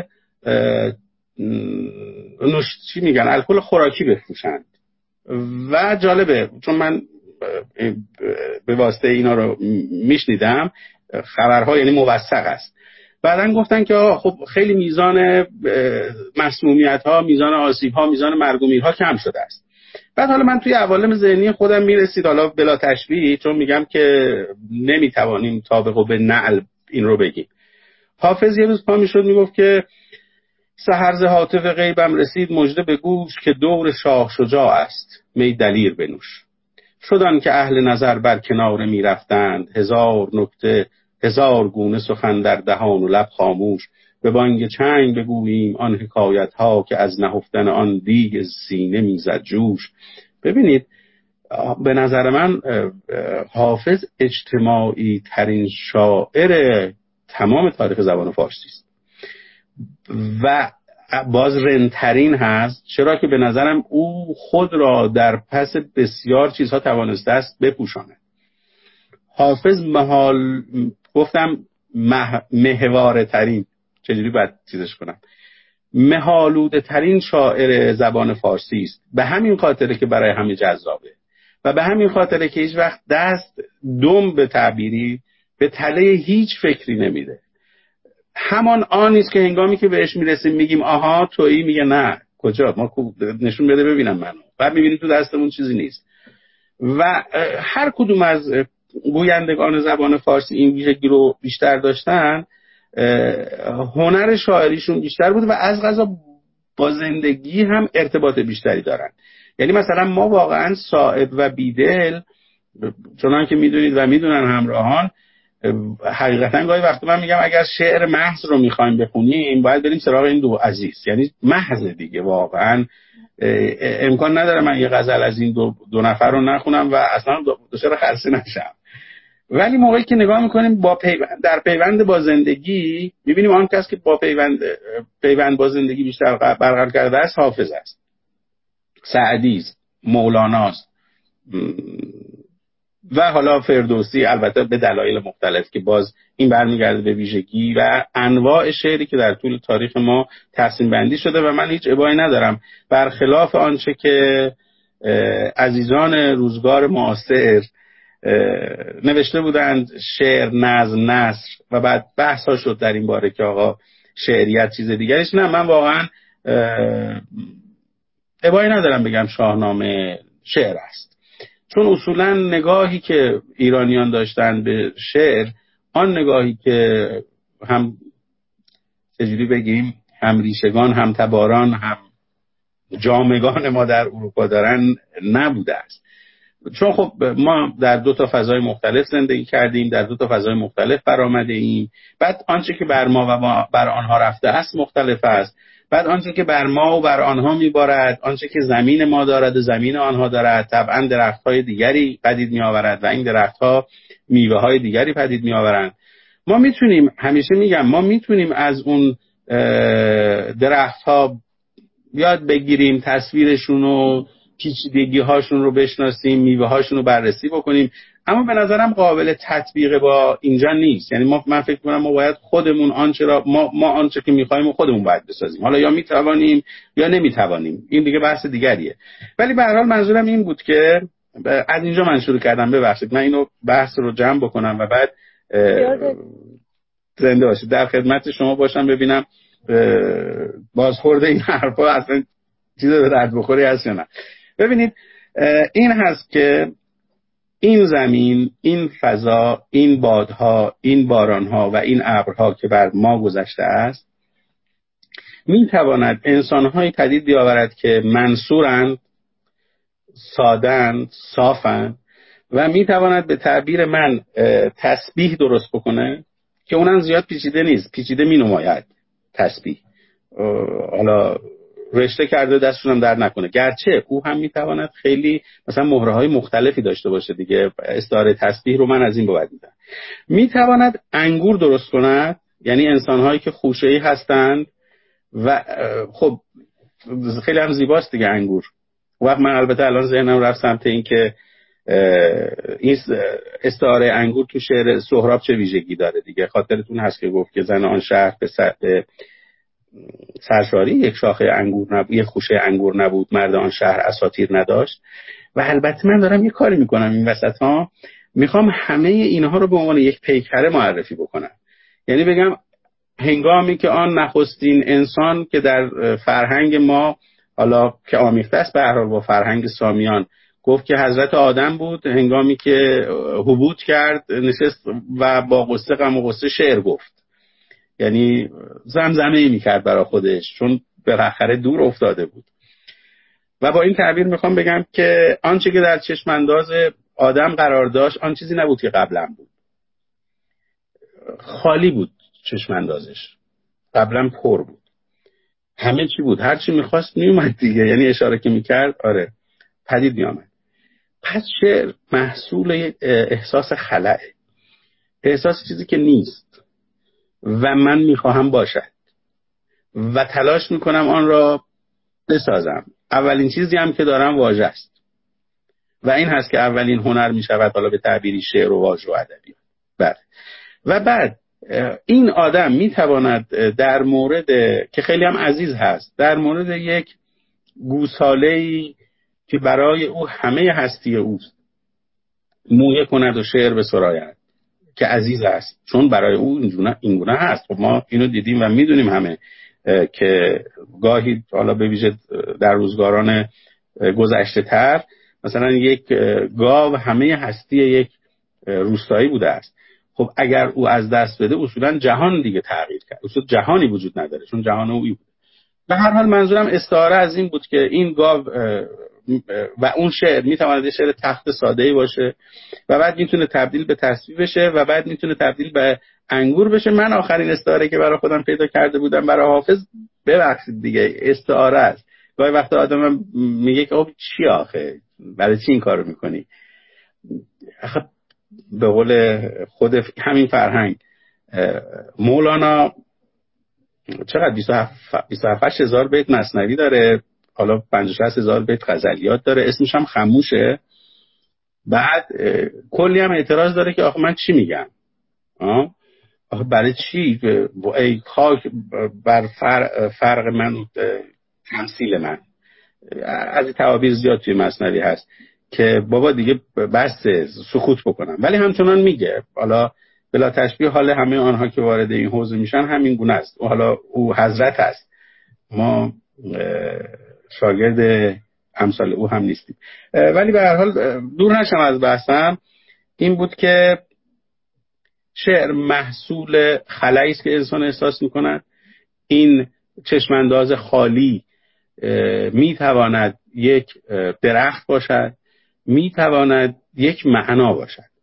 یعنی انسان نگاه بکنه به یه درجه برسه ببینه که ما در جهان با خلع معنا روبرو هستیم. و بعد بگه خب حالا من باید این خلع رو پر بکنم. و به نظر می‌رسه اون وقت پای هنر و به حالا که ما, ما نحنفی پای شعر اینجا باز میشه و این هست که شعر به نجات انسان میاد از این بابت که چشمانداز خالی او رو پر می‌کنه و به نظرم می‌رسه که آخه من انار رو خیلی دوست دارم. پیچیده اون خوشه انگوره بود. در یه عده تبدیل میشه به انار. یعنی حافظ نعوذ بالله استغفر الله انارگونه است.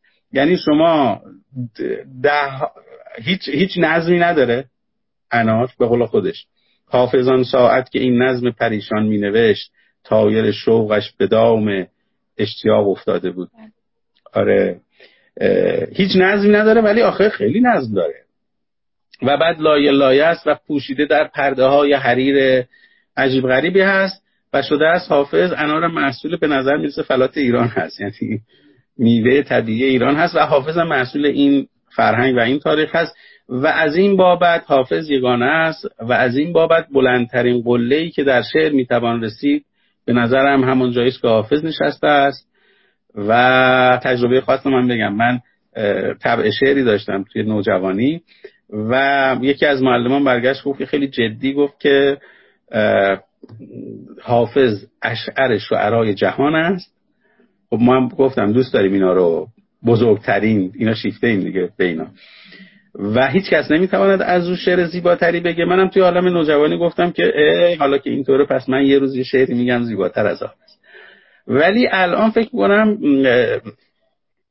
خیلی زیاده. فکر می‌کنم سی, سی و پنج سال هست از اون روز میگذره. و من همه این سی و پنج سال حافظ خوندم. و گاهی وقتا میگم که کاش بیتی می‌شدم در مصنوی. تا تو شاید حفظ می‌کردی مرا. آره اگه بشه یک بیت یک غزل یک دو یه دونم بگیم کافیه. یعنی الان به اینجا رسیدم. یعنی اگه بشه یک شعر گفت یک شعر حالا نه حافظوار چرا که گفتیم اگر کسی تکرار تکرار بشود کمدیه دیگه. خب داریم هم. خیلی از عزیزان عزیزن ارزمندن واقعا هم جایگاه بزرگی دارن توی شعرهای معاصر. خب شعرهای مولاناوار دارن شعرهای حافظوار دارن. اما خب موقع که ما می‌خوانیم پیش از آنکه او شخص یا او شعر به ذهنمون بیاد مثلا برای کسانی که گفتم اهل دقت و مطالعه هستن حافظ تجلی می‌کنه مولانا تجلی می‌کنه. و البته که توی هنر و توی شعر هم هدف نهایی آن است که به اون فردیت و یگانگی که همچین عزیزانی رسیدن برسیم. من پراکنده گفتم بهتونم گفته بودم اینجوری میگم. خواهش می‌کنم. اختیار دارید اتفاقا. اولا که باز هم من در مورد این سلسله گفتگوها بگم که قرار بر این هست که شیوه اندیشیدنهای گوناگون به صحنه بیاد. شیوه مواجهه متفاوت با متن. شیوه رویارویی با یک متن یک شیوه مشخص کلیشه از پیش تعیین شده نیست و تنها یک راه وجود ندارد خود این مسیر نزدیک شدن به فهم خیلی جذاب به حتی به در فرم اندیشیدن که بسیار قدانش هستیم. و شاید یکی از کارهایی که در این سلسله نشست ها تلاش داریم به صحنه بیاریم نزدیک شدن به فرم جهان اندیشی اندیشمندانه. و ورای اینی که انتظار داشته باشیم اون فرم یک فرم همیشگی باشه. من اینجا دلم خواهد برگردم به فرمایشات گرامی شما و همون مفهوم مهالودگی مهالودگی که فکر کنم جای تعمل داره به لحاظ بسری به لحاظ باز هم فرم تفکر. چه شیوه از اندیشیدنه که در عین در پرده رفتن در عین در حریر رفتن در عین پنهانی پیدا می شود و در واقع می‌بینیم که این پیدا و پنهانی این قافلگیری اینکه آنجایی که من فکر می‌کنم رسیدم به مه دقیقا می‌بینم که مه در جای دیگری خانه کرده مسیر حیرت آوری است که شاید بتونیم به عنوان انسان ایرانی که همواره در حمله به قول فرمایش شما دو قطبی هایی هستیم که آیا این فرهنگ رو در آغوش بگیریم یا پس بزنیم. حالا امروز ببینیم که شاید بتونیم با چیزی از جنس زندگی به فرم اندیشه شعری نزدیک بشیم که چه اندازه این فرم اندیشه شعری به فرم زیستن ما در طول تاریخ یا آن تجربه که امروز داریم نزدیکه. با توجه به اینکه اینقدر این گفتگو شیرین ما ده دقیقه زمان داریم و حیف واقعا که اینقدر زود گذشت. نه خواهش می‌کنم. من سعی می‌کنم که حالا دو تا محور از سخنان شما رو به ذهنم رسید درباره اون حرف بزنم. یکیش حقیقتش این که مثلا می‌خواستم درباره این حرف بزنم که خب شعر را می‌توان از منظر شاعر بررسی کرد از منظر مخاطب بررسی کرد. بعد این از منظر پژوهشگران شعر یعنی اونایی که در شعر پرداختن بهشون. بعد اونا مثلا زبانشناسان میشن فیلسوفان زبان میشن فیلسوفان میشن.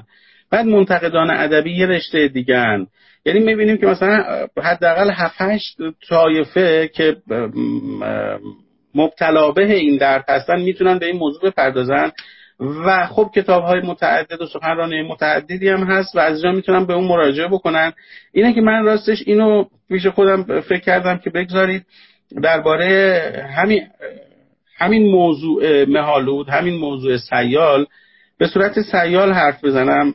و خوشحال میشم که اگر مثلا بازتابش رو ببینم که نه خوب بوده. این باز یه تأکیدی بر اون موضوع. نکته بعد این هست که خان دکتر این شعر و تفکر که در واقع شما میفرمایید که من این حرفی که می‌زنم باز میگم. همش حالا به تعبیر استاد نصراللهی می‌گفت که شما لورید اون یکی مثلا بلوچه این. تعبیر خودم اینه. به تعبیر ما لورها همینجور رها میگم. یعنی میگم بله. که من اگر بگویم که شعر در زبان فارسی نوع مواجهه انسان ایرانی فارسیدان حالا چون فارسیدان رو میگم چون همه اقوام به هر حال فارسی رو می‌دونن و با زبان فارسی ساحت در بر ساحت جهان گشودند توی این شکی نیست. چون زبانهای مادریمون ما با این زبان هم جهان رو دیده ایم و زیسته ایم و اتفاقا باشم اونس داریم. چرا که من فکر کنم اگر نبود زبان فارسی خب همون بحث کلمات و حسب کلمات و که خب هنوزم به نظر می‌رسد که به شکلهای مختلف چه آنان که تغییر می‌دهن واژگان رو جابجا جا می‌کنن واژگان رو معناشون رو تغییر میدن که گفتیم در این دوره اخیر خیلی پر, پر کار کردن در این مورد. مثلا من همیشه میگم که چرا باید به دبستان و دبیرستان بگم مدرسه. خب خیلی جالبه. دبستان حالا محل یادگیری نوشتن هست و دبیرستان جایش که شما دبیر تربیت می‌کنید. و دبیر یعنی نویسنده. و نویسنده یعنی آن که میاندیشد. ولی موقعی که میگید مدرسه یعنی کسی که بیا درس بگیره. محل در آقا بشون اونجا ببینید ارتباط چگونه می‌شود. شما اونجا پرورنده نویسنده و متفکرید حالا نویسنده در هر حوزه پژوهشگر چون دبیر اصولا معناش فقط نویسنده نبوده اینا مشاورم بودن دیگه در طول تاریخ ما. و بعد مدرسه که میگید یعنی اون باید یه نفر بیاد تدریس بکند. این فاعلیت رو می‌بینید. و اون کسی هم که بله. اونجا هست منفعل دیگه او باید مثلا تدریس را بگیرد. مدرس داریم و مدرس. که اینا به هر حال مهیب هست. حالا بحثم این بود که دور نشم یکیش این نکته اساسی که من میگم ما با شعر اندیشیده ایم یعنی شعر نوع اندیشیدن ما نوع تحلیل ما نوع تفسیر ما از جهان بوده است. و نمی‌دونم به قول اون کدوم بزرگ بود که می‌گفت که ما با شعر به تغییر جهان می‌رویم شعر رو تفسیر می‌کنیم از راه تفسیر به تغییر می‌رسیم. یه همچین اصطلاحاتی توی ذهنم از شما بهتر در فلسفه در مارکس در مورد فلسفه میگه تا کنون در بله بله. حالا میگم دیگه اینا همون چیزایی که سرریز میشه توی ذهن من و من میگم. حالا چرا اینو میگم؟ آیا شما مثلا برای این حرفتونم در سندی دارید؟ آخه اینجوری که نمیشه بگید شعر از جنس تفکر است یا نوعی تفکر است. من میگم والا نمی‌دونم حافظ استاد و پیر ما فرموده بود که شعر حافظ همه بیت الغزل معرفت است. آفرین بر سخن طبع سخنش. آره. بله. آره آره. خب بیت الغزل معرفت البته اونجا میگه معرفت دیگه که باز یه ساحت دیگه. یعنی علم نمیگه یا دانش نمیگه. یعنی این ارتباط شعر رو با معرفت در واقع ایجاد می‌کنه. و بعد هم اون حدیث معروفی که از حضرت رسول نقل شده بود که ان من الشعر لحکمتن که شعر حکمت است. حالا اونجا گفت بود من شعر و بعد بعضی از بیان ها هم سحرن جادو می‌کنن و بعدا هم گفته بودن که شعر همان سحر حلال است جادویی است که حلال اعلام شده است. و به هر حال این قصه سر دراز دارد. هم طولانی است و هم پیچیده است. یعنی من تصورم این است آن اولین بیتی که نقل است که آهوی بیار چگونه دود چون ندارد یار آهوی خاطرم کمک نمی‌کنه آهوی تنها چگونه دود چون ندارد یار چگونه رودا حالا یه تعبیری هست که این نخستین بیت های زبان فارسی است که همون چشمانداز شما در نظر بگیرید. یه نفر ایستاده حالا در یک دشت یه آهوی تنهایی دیده و این به ذهنش رسیده. آهوی تنهای مبهوتی که مانده در یک افقی و حرکت نمی‌کنه. بعد میگه خب این چجوری حرکت بکنه؟ به کجا بره؟ موقعی که یاری همراهی نداره برای چی بره آخه؟ این تنهایی اون آهو حالا ما داریم اینجا از دیدگاه امروزی نگاش می‌کنیم و شاید بهش می‌تونیم وجوه متعددی بدیم ولی واقعا اون این درد رو احساس می‌کرده. یعنی درد تنهایی و درد بیاری رو در اون می‌دیده. و از اون نخستین شعر نخستین بیت نخستین نظم تا روزگار ما من به نظرم ما یک سیر معرفتی رو طی کردیم در شعرمون و به همین خاطر هست که هنوزم که هنوز است شعر برای انسان ایرانی و برای انسان جهانی به نظرم مسئله است و شاید یکی از اون چیزهایی باشد که بتواند دست انسان امروزی را بگیرد. این که میگم مسئله است واقعا شما ببینید من نمی‌دونم چقدر وقت داریم. خانم ما خواهش کنم ما حدود ده دقیقه وقت. ببینید می‌خوام اینو بگم. اینکه شعر همیشه مسئله بوده است. اینکه شعر همیشه حالا لاقل توی اون تجربه و مطالعاتی که من داشتم نگاه می‌کنم به چالش کشیده. حتی چی رو؟ حتی کتب مقدس یعنی شما موقعی که قرآن می‌خوانید و بعد توی قرآن حالا بحث بر سر این است که خب یه عده می‌گفتن که این القاعات و به شاعران از طرف یه جنی که تابع اوست القا می شود دیگه. یعنی انسان عادی که اینجوری حرف نمی‌زنه که. این احتمالا یک نفر هست اونجا حالا نمی‌دونم توی روانشناسی روانپزشکی جدید چی بهش میگن چه نوع از مثلا شیزوفرنیا میشه چی میشه. آره. میگن یک انگ... اون میاد بالای سرش و به اینو اینو تلقین می‌کنه. این شعرها از جنس انسان عادی نیست. حالا چون اون انسان ها انسان های نصرن به قول من و این شاعر انسانهای انگوره انسانهای اناره. چون انار رو که می‌بینه میگه آخه این چه چه میوه میوه مثلا باید مثل خیار باشه مثل مثلا گوجه باشه آر. این خیلی ساده است ولی اون دوره پس یه چیزی درش هست. اگر دقت کنید اصولا ما به چیزهای پیچیده میبریمشون تو ساحت جادو میبریمشون تو ساحت که نمی‌فهمیم. بله بله. و بعد حالا حالا اینجا نکته جالبش اینجاست که قرآن موقعی که بهش بر می‌خوره چرا که یه دی برگشتن گفتن که آقا این مجنونه. و کاملا مشخص است نه به معنای مجنون امروز. به معنای اینکه می‌گفتن پیامبر هم یه تابعه ای دارد اما نمیگه. چون عرب جاهلی جالبه به اس... تابعه هاشون هم اسم داشته. یعنی می‌گفت اسم براشون میذاشتن که این اینه اینقدر قویه این جنه که میاد به این میگه. یعنی جن هم خودشون سطوح داشتن توی اون جهان. و آره. و اگر یک ذهنی خیلی پیچیده بوده این ور انسانه اون جن ماهره می اومده باهاش ارتباط می‌گرفت و اون حرفا رو می‌زده. خب ببین اینا خودشون از نظر به نظرم حالا اگه درست بگم پدیدارشناسی قابل توجه هست. که یعنی چی؟ اینو دارن چجوری توجیه می‌کنن این چشم انداز پیش روشون رو؟ ولی بحثم روی قرآن بود. قرآن براش این چالش است که آقا نه این شاعر نیست. می‌خواد جدا بکنه. شما به چی میگید شاعر نیست؟ یا میگه این شعر نیست اینه که شما و, و شایسته اون نیست که ما به شعر یاد بدیم. خب چرا داره اینو میگه؟ خب خیلی ساده است. شما به گونه ای داری حرف می‌زنی به گونه ای کلمات رو ارائه میدی که شعرگونه است. تا شعری که در ذهن مخاطب نمی گنجه. اسمی براش نداره و حالا به صورت مثلا چی بهش میگیم؟ شرطی شده میگه که خب اگر هر سخن پیچیده عجیب دور از ذهنی شعر است پس این هم چون پیچیده و عجیب و دور از ذهن است این هم شعره. منتها یه شعر دیگه است. و بعد اون موقع مثلا ما یه آیاتی داریم که می‌خواهد ساحت قرآن رو یا ساحت نبی مکرم رو از اینا پاک بکنه دیگه. بگه اینا شعر نیست. وقت جالب اینجاست. این فقط مختص قرآن نیست. شما موقعی که با نهج با مولانا هم روبرو میشید اگه خاطر عزیزان باشه او هم عبادت از اینکه بگوید من شعر می‌گویم. بله. یعنی شما به توی مجالس سب یا فی مافی است که می‌گفت من اصولا با سخن ارتباطی ندارم و بنای من شعر گفتن مثل اینه که برم سیرابی بگیرم بشورم و بعد اینو بپزم برای دوستان. منتها دوستان دوست دارن خیلی خوششون میاد من این کارو می‌کنم. یا عطار هم همین گونه. یا حتی ببینید یه پیکره واحده خانم بیرامر عطار فقط اینو نمیگه. بعدا مهدی اخوان سالس هم که همریشه اوست در خراسان او هم یه جایی میگه که شاعر حالا به قول لاعدری شاعر نیم و شعر ندانم که چه باشد من مرسیه خان دل دیوانه خیشم یا توی اون شعر زیبای خانه هشتم که خیلی سریح نه اینی که من میگم شعر نیست یا این شعر محض نیست حالا به تعبیر حالا به اون روزگار شعر باید رگ و ریشه داشته باشه استخون داشته باشه خون داشته باشه. اون بخشش اگه خاطرم بیاد این بود که می‌گفت قصه است این قصه آری قصه درد است. شعر نیست. این ایار مهر و کین مرد و نامرد است. بی ایار و شعر محض خوب و خالی نیست.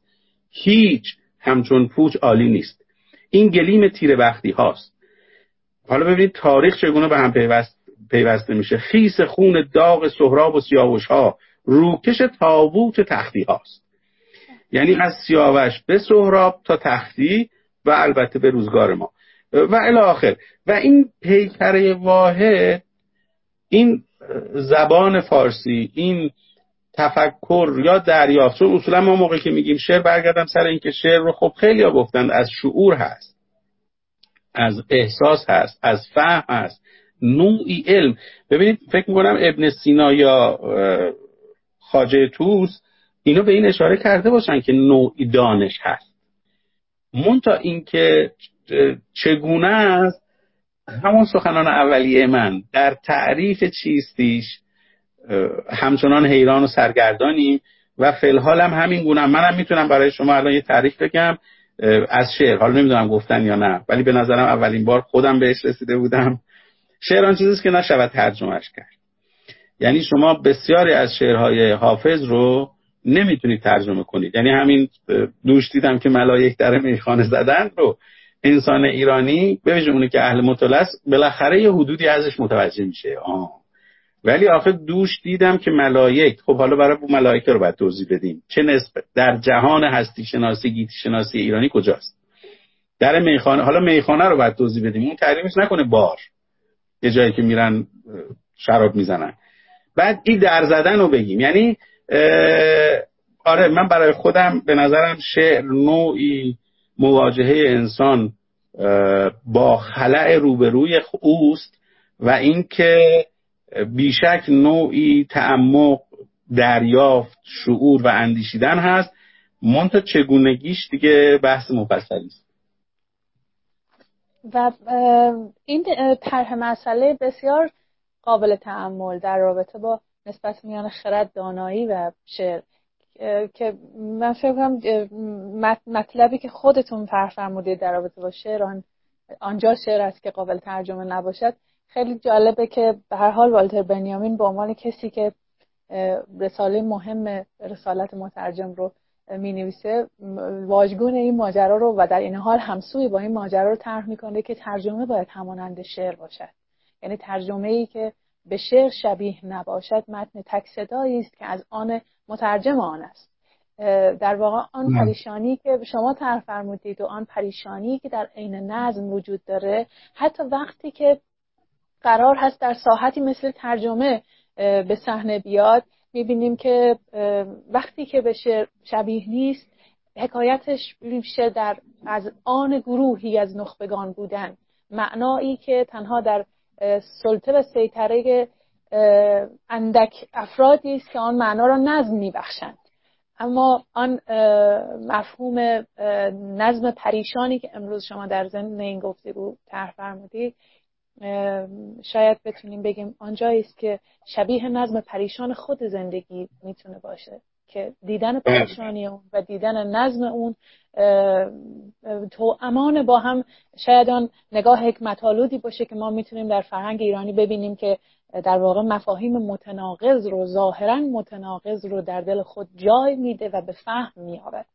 ما بر پنج دقیقه باقی مانده از شما می‌خوایم که لطف بفرمایید و مطلبی که به شکل شگفتانگیزی امروز طرح فرمودید و به پایان برسونید. هرچند می‌دونیم زمان کم بود و از شما پوزش می‌خوایم که در این عرصه تنگ ازتون خواستیم که این حجم فوقالعاده از مفاهیم رو طرح بفرمایید. خواهش می‌کنم من همین یعنی سعی کردم که به همجوری هر چی که به ذهنم می‌رسه به صورت بر اساس اون تدایی که میگن تدایی معانی خدمتتون بگم. و حقیقتش خب خیلی از مطالبی که توی ذهنم بود الان میدارم. موقعی که مراجعه می‌کنم می‌بینم خب اینو نگفتم اینو نگفتم اینو نگفتم. اینم به خاطر همین نوع شیوه این هست و من فکر کنم البته خود من اینو ترجیح میدم. چون معمولا موقعی که میرم توی اون وادی خیلی خسته میشم. یعنی الان من اصلا خسته نشدم. بعد سعی می‌کنم آره. یعنی این برمیگرده به همون به نظر من که روح طبیعی انسان. یعنی به نظر ما چار همچنان چارچوب نمی‌خوایم. یعنی ما کودک بودن برامون یکیش یکی از جذابیتش اینه که چارچوبی نیست. یعنی ببخشید بچه ها هر موقع گرسنهشون اعلام گرسنگی می‌کنن و بهشون رسیدگی میشه. هر موقع مایلن در خواب هم که بوده است رفع حاجت می‌کنن و مشکلی ندارن. و این در واقع رها بودن از قید و بندها و چارچوب ها به نظر خوشایند هست و برای من همچنان هست. من برای شاید حالا از اون چیزایی که خودم برایش حسرت نخورم که نگفتم چیزی به ذهنم رسیده بود در همین گفتگوهایی که بهش فکر می‌کردم. گفت آن خطات گونه خط نوشتی. آره. بعد گفتم که چه ربطی می‌تونه با شعر داشته باشه؟ این تو ذهنم آینه نقش بست که ببینید یکی که خود خواندی و غیر. اونی که من می‌خونم و دیگری می‌خونه حرف توست. من حرف تو رو دارم می‌زنم. اون این حرف تو حرفیه که خب من فهمیدمش که دارم می‌زنم. و تویی که آنجا هستیم خب حرف توست پس میفهمیش. بعد اون یکی بود که می‌گفت که یکی که خود خواندی و لا غیر اون حرف منه. یعنی رفتم توی لایه های خودم. یه چیزایی میگم بعد برای شما میگم با واژه های در واقع معنوس همدیگرم حرف می‌زنی ولی شما میگی که نمی‌دونم چی میگی. این چیه؟ بعد اون سومیه گفت که و یکی که نه خود خواندی اون خطات و نه غیر. بعد گفتم این چی می‌تونه باشه؟ گفتم احتمالا این حرف اوست. یعنی حرفی که او در دهان من گذاشته تا به تو بگم و به من گفته مثلا آقا برو اینو بگو. بعد من من که خودم متوجه نشدم اون چی گفته به من. فقط شنیدم که بعد اینو بگم. بعد میام میگم بعد خب نه خود خواندی و نه غیر. نه خودم متوجه میشم چی گفتم نه اون کسی که شنیده متوجه میشه. اما چرا دارم میگم؟ گفت که ای آن که در جان منی تلقین شعرم می‌کنی. گر تن زنم خاموش کنم ترسم که فرمان بشکنم. این دیگه باز قل... از اون قله های اوج شعره دیگه. یعنی اینکه شاعر وجود... وجودش مستحیل شده اینجا و به قول خود مولانا آن نی شده است که دو دهان داریم گویا همچون نی یک دهان پنهاست در لبهای وی او در من میدمه و من این صدا رو بیرون میدم و البته که در جهان مولانا اشاره خوبی کردید. این عناصر به ظاهر تضاد چنان در هم تنیده اند که بدون هم معنا ندارند و یگانه هستند. و من میگم اگر این اندیشیدن نیست این چی هست؟ آقای دکتر من بسیار عذرخواهی می‌کنم که مجبورم از شما خدافزی کنم که بتونیم لایوتون رو ذخیره کنیم و بیاموزیم از شما همچنان. بسیار خواهش می‌کنم. زنده باشید. بزرگواری شما و بزرگواری. من خدافزی می‌کنم ازتون. ممنونم. خدا نگهدار.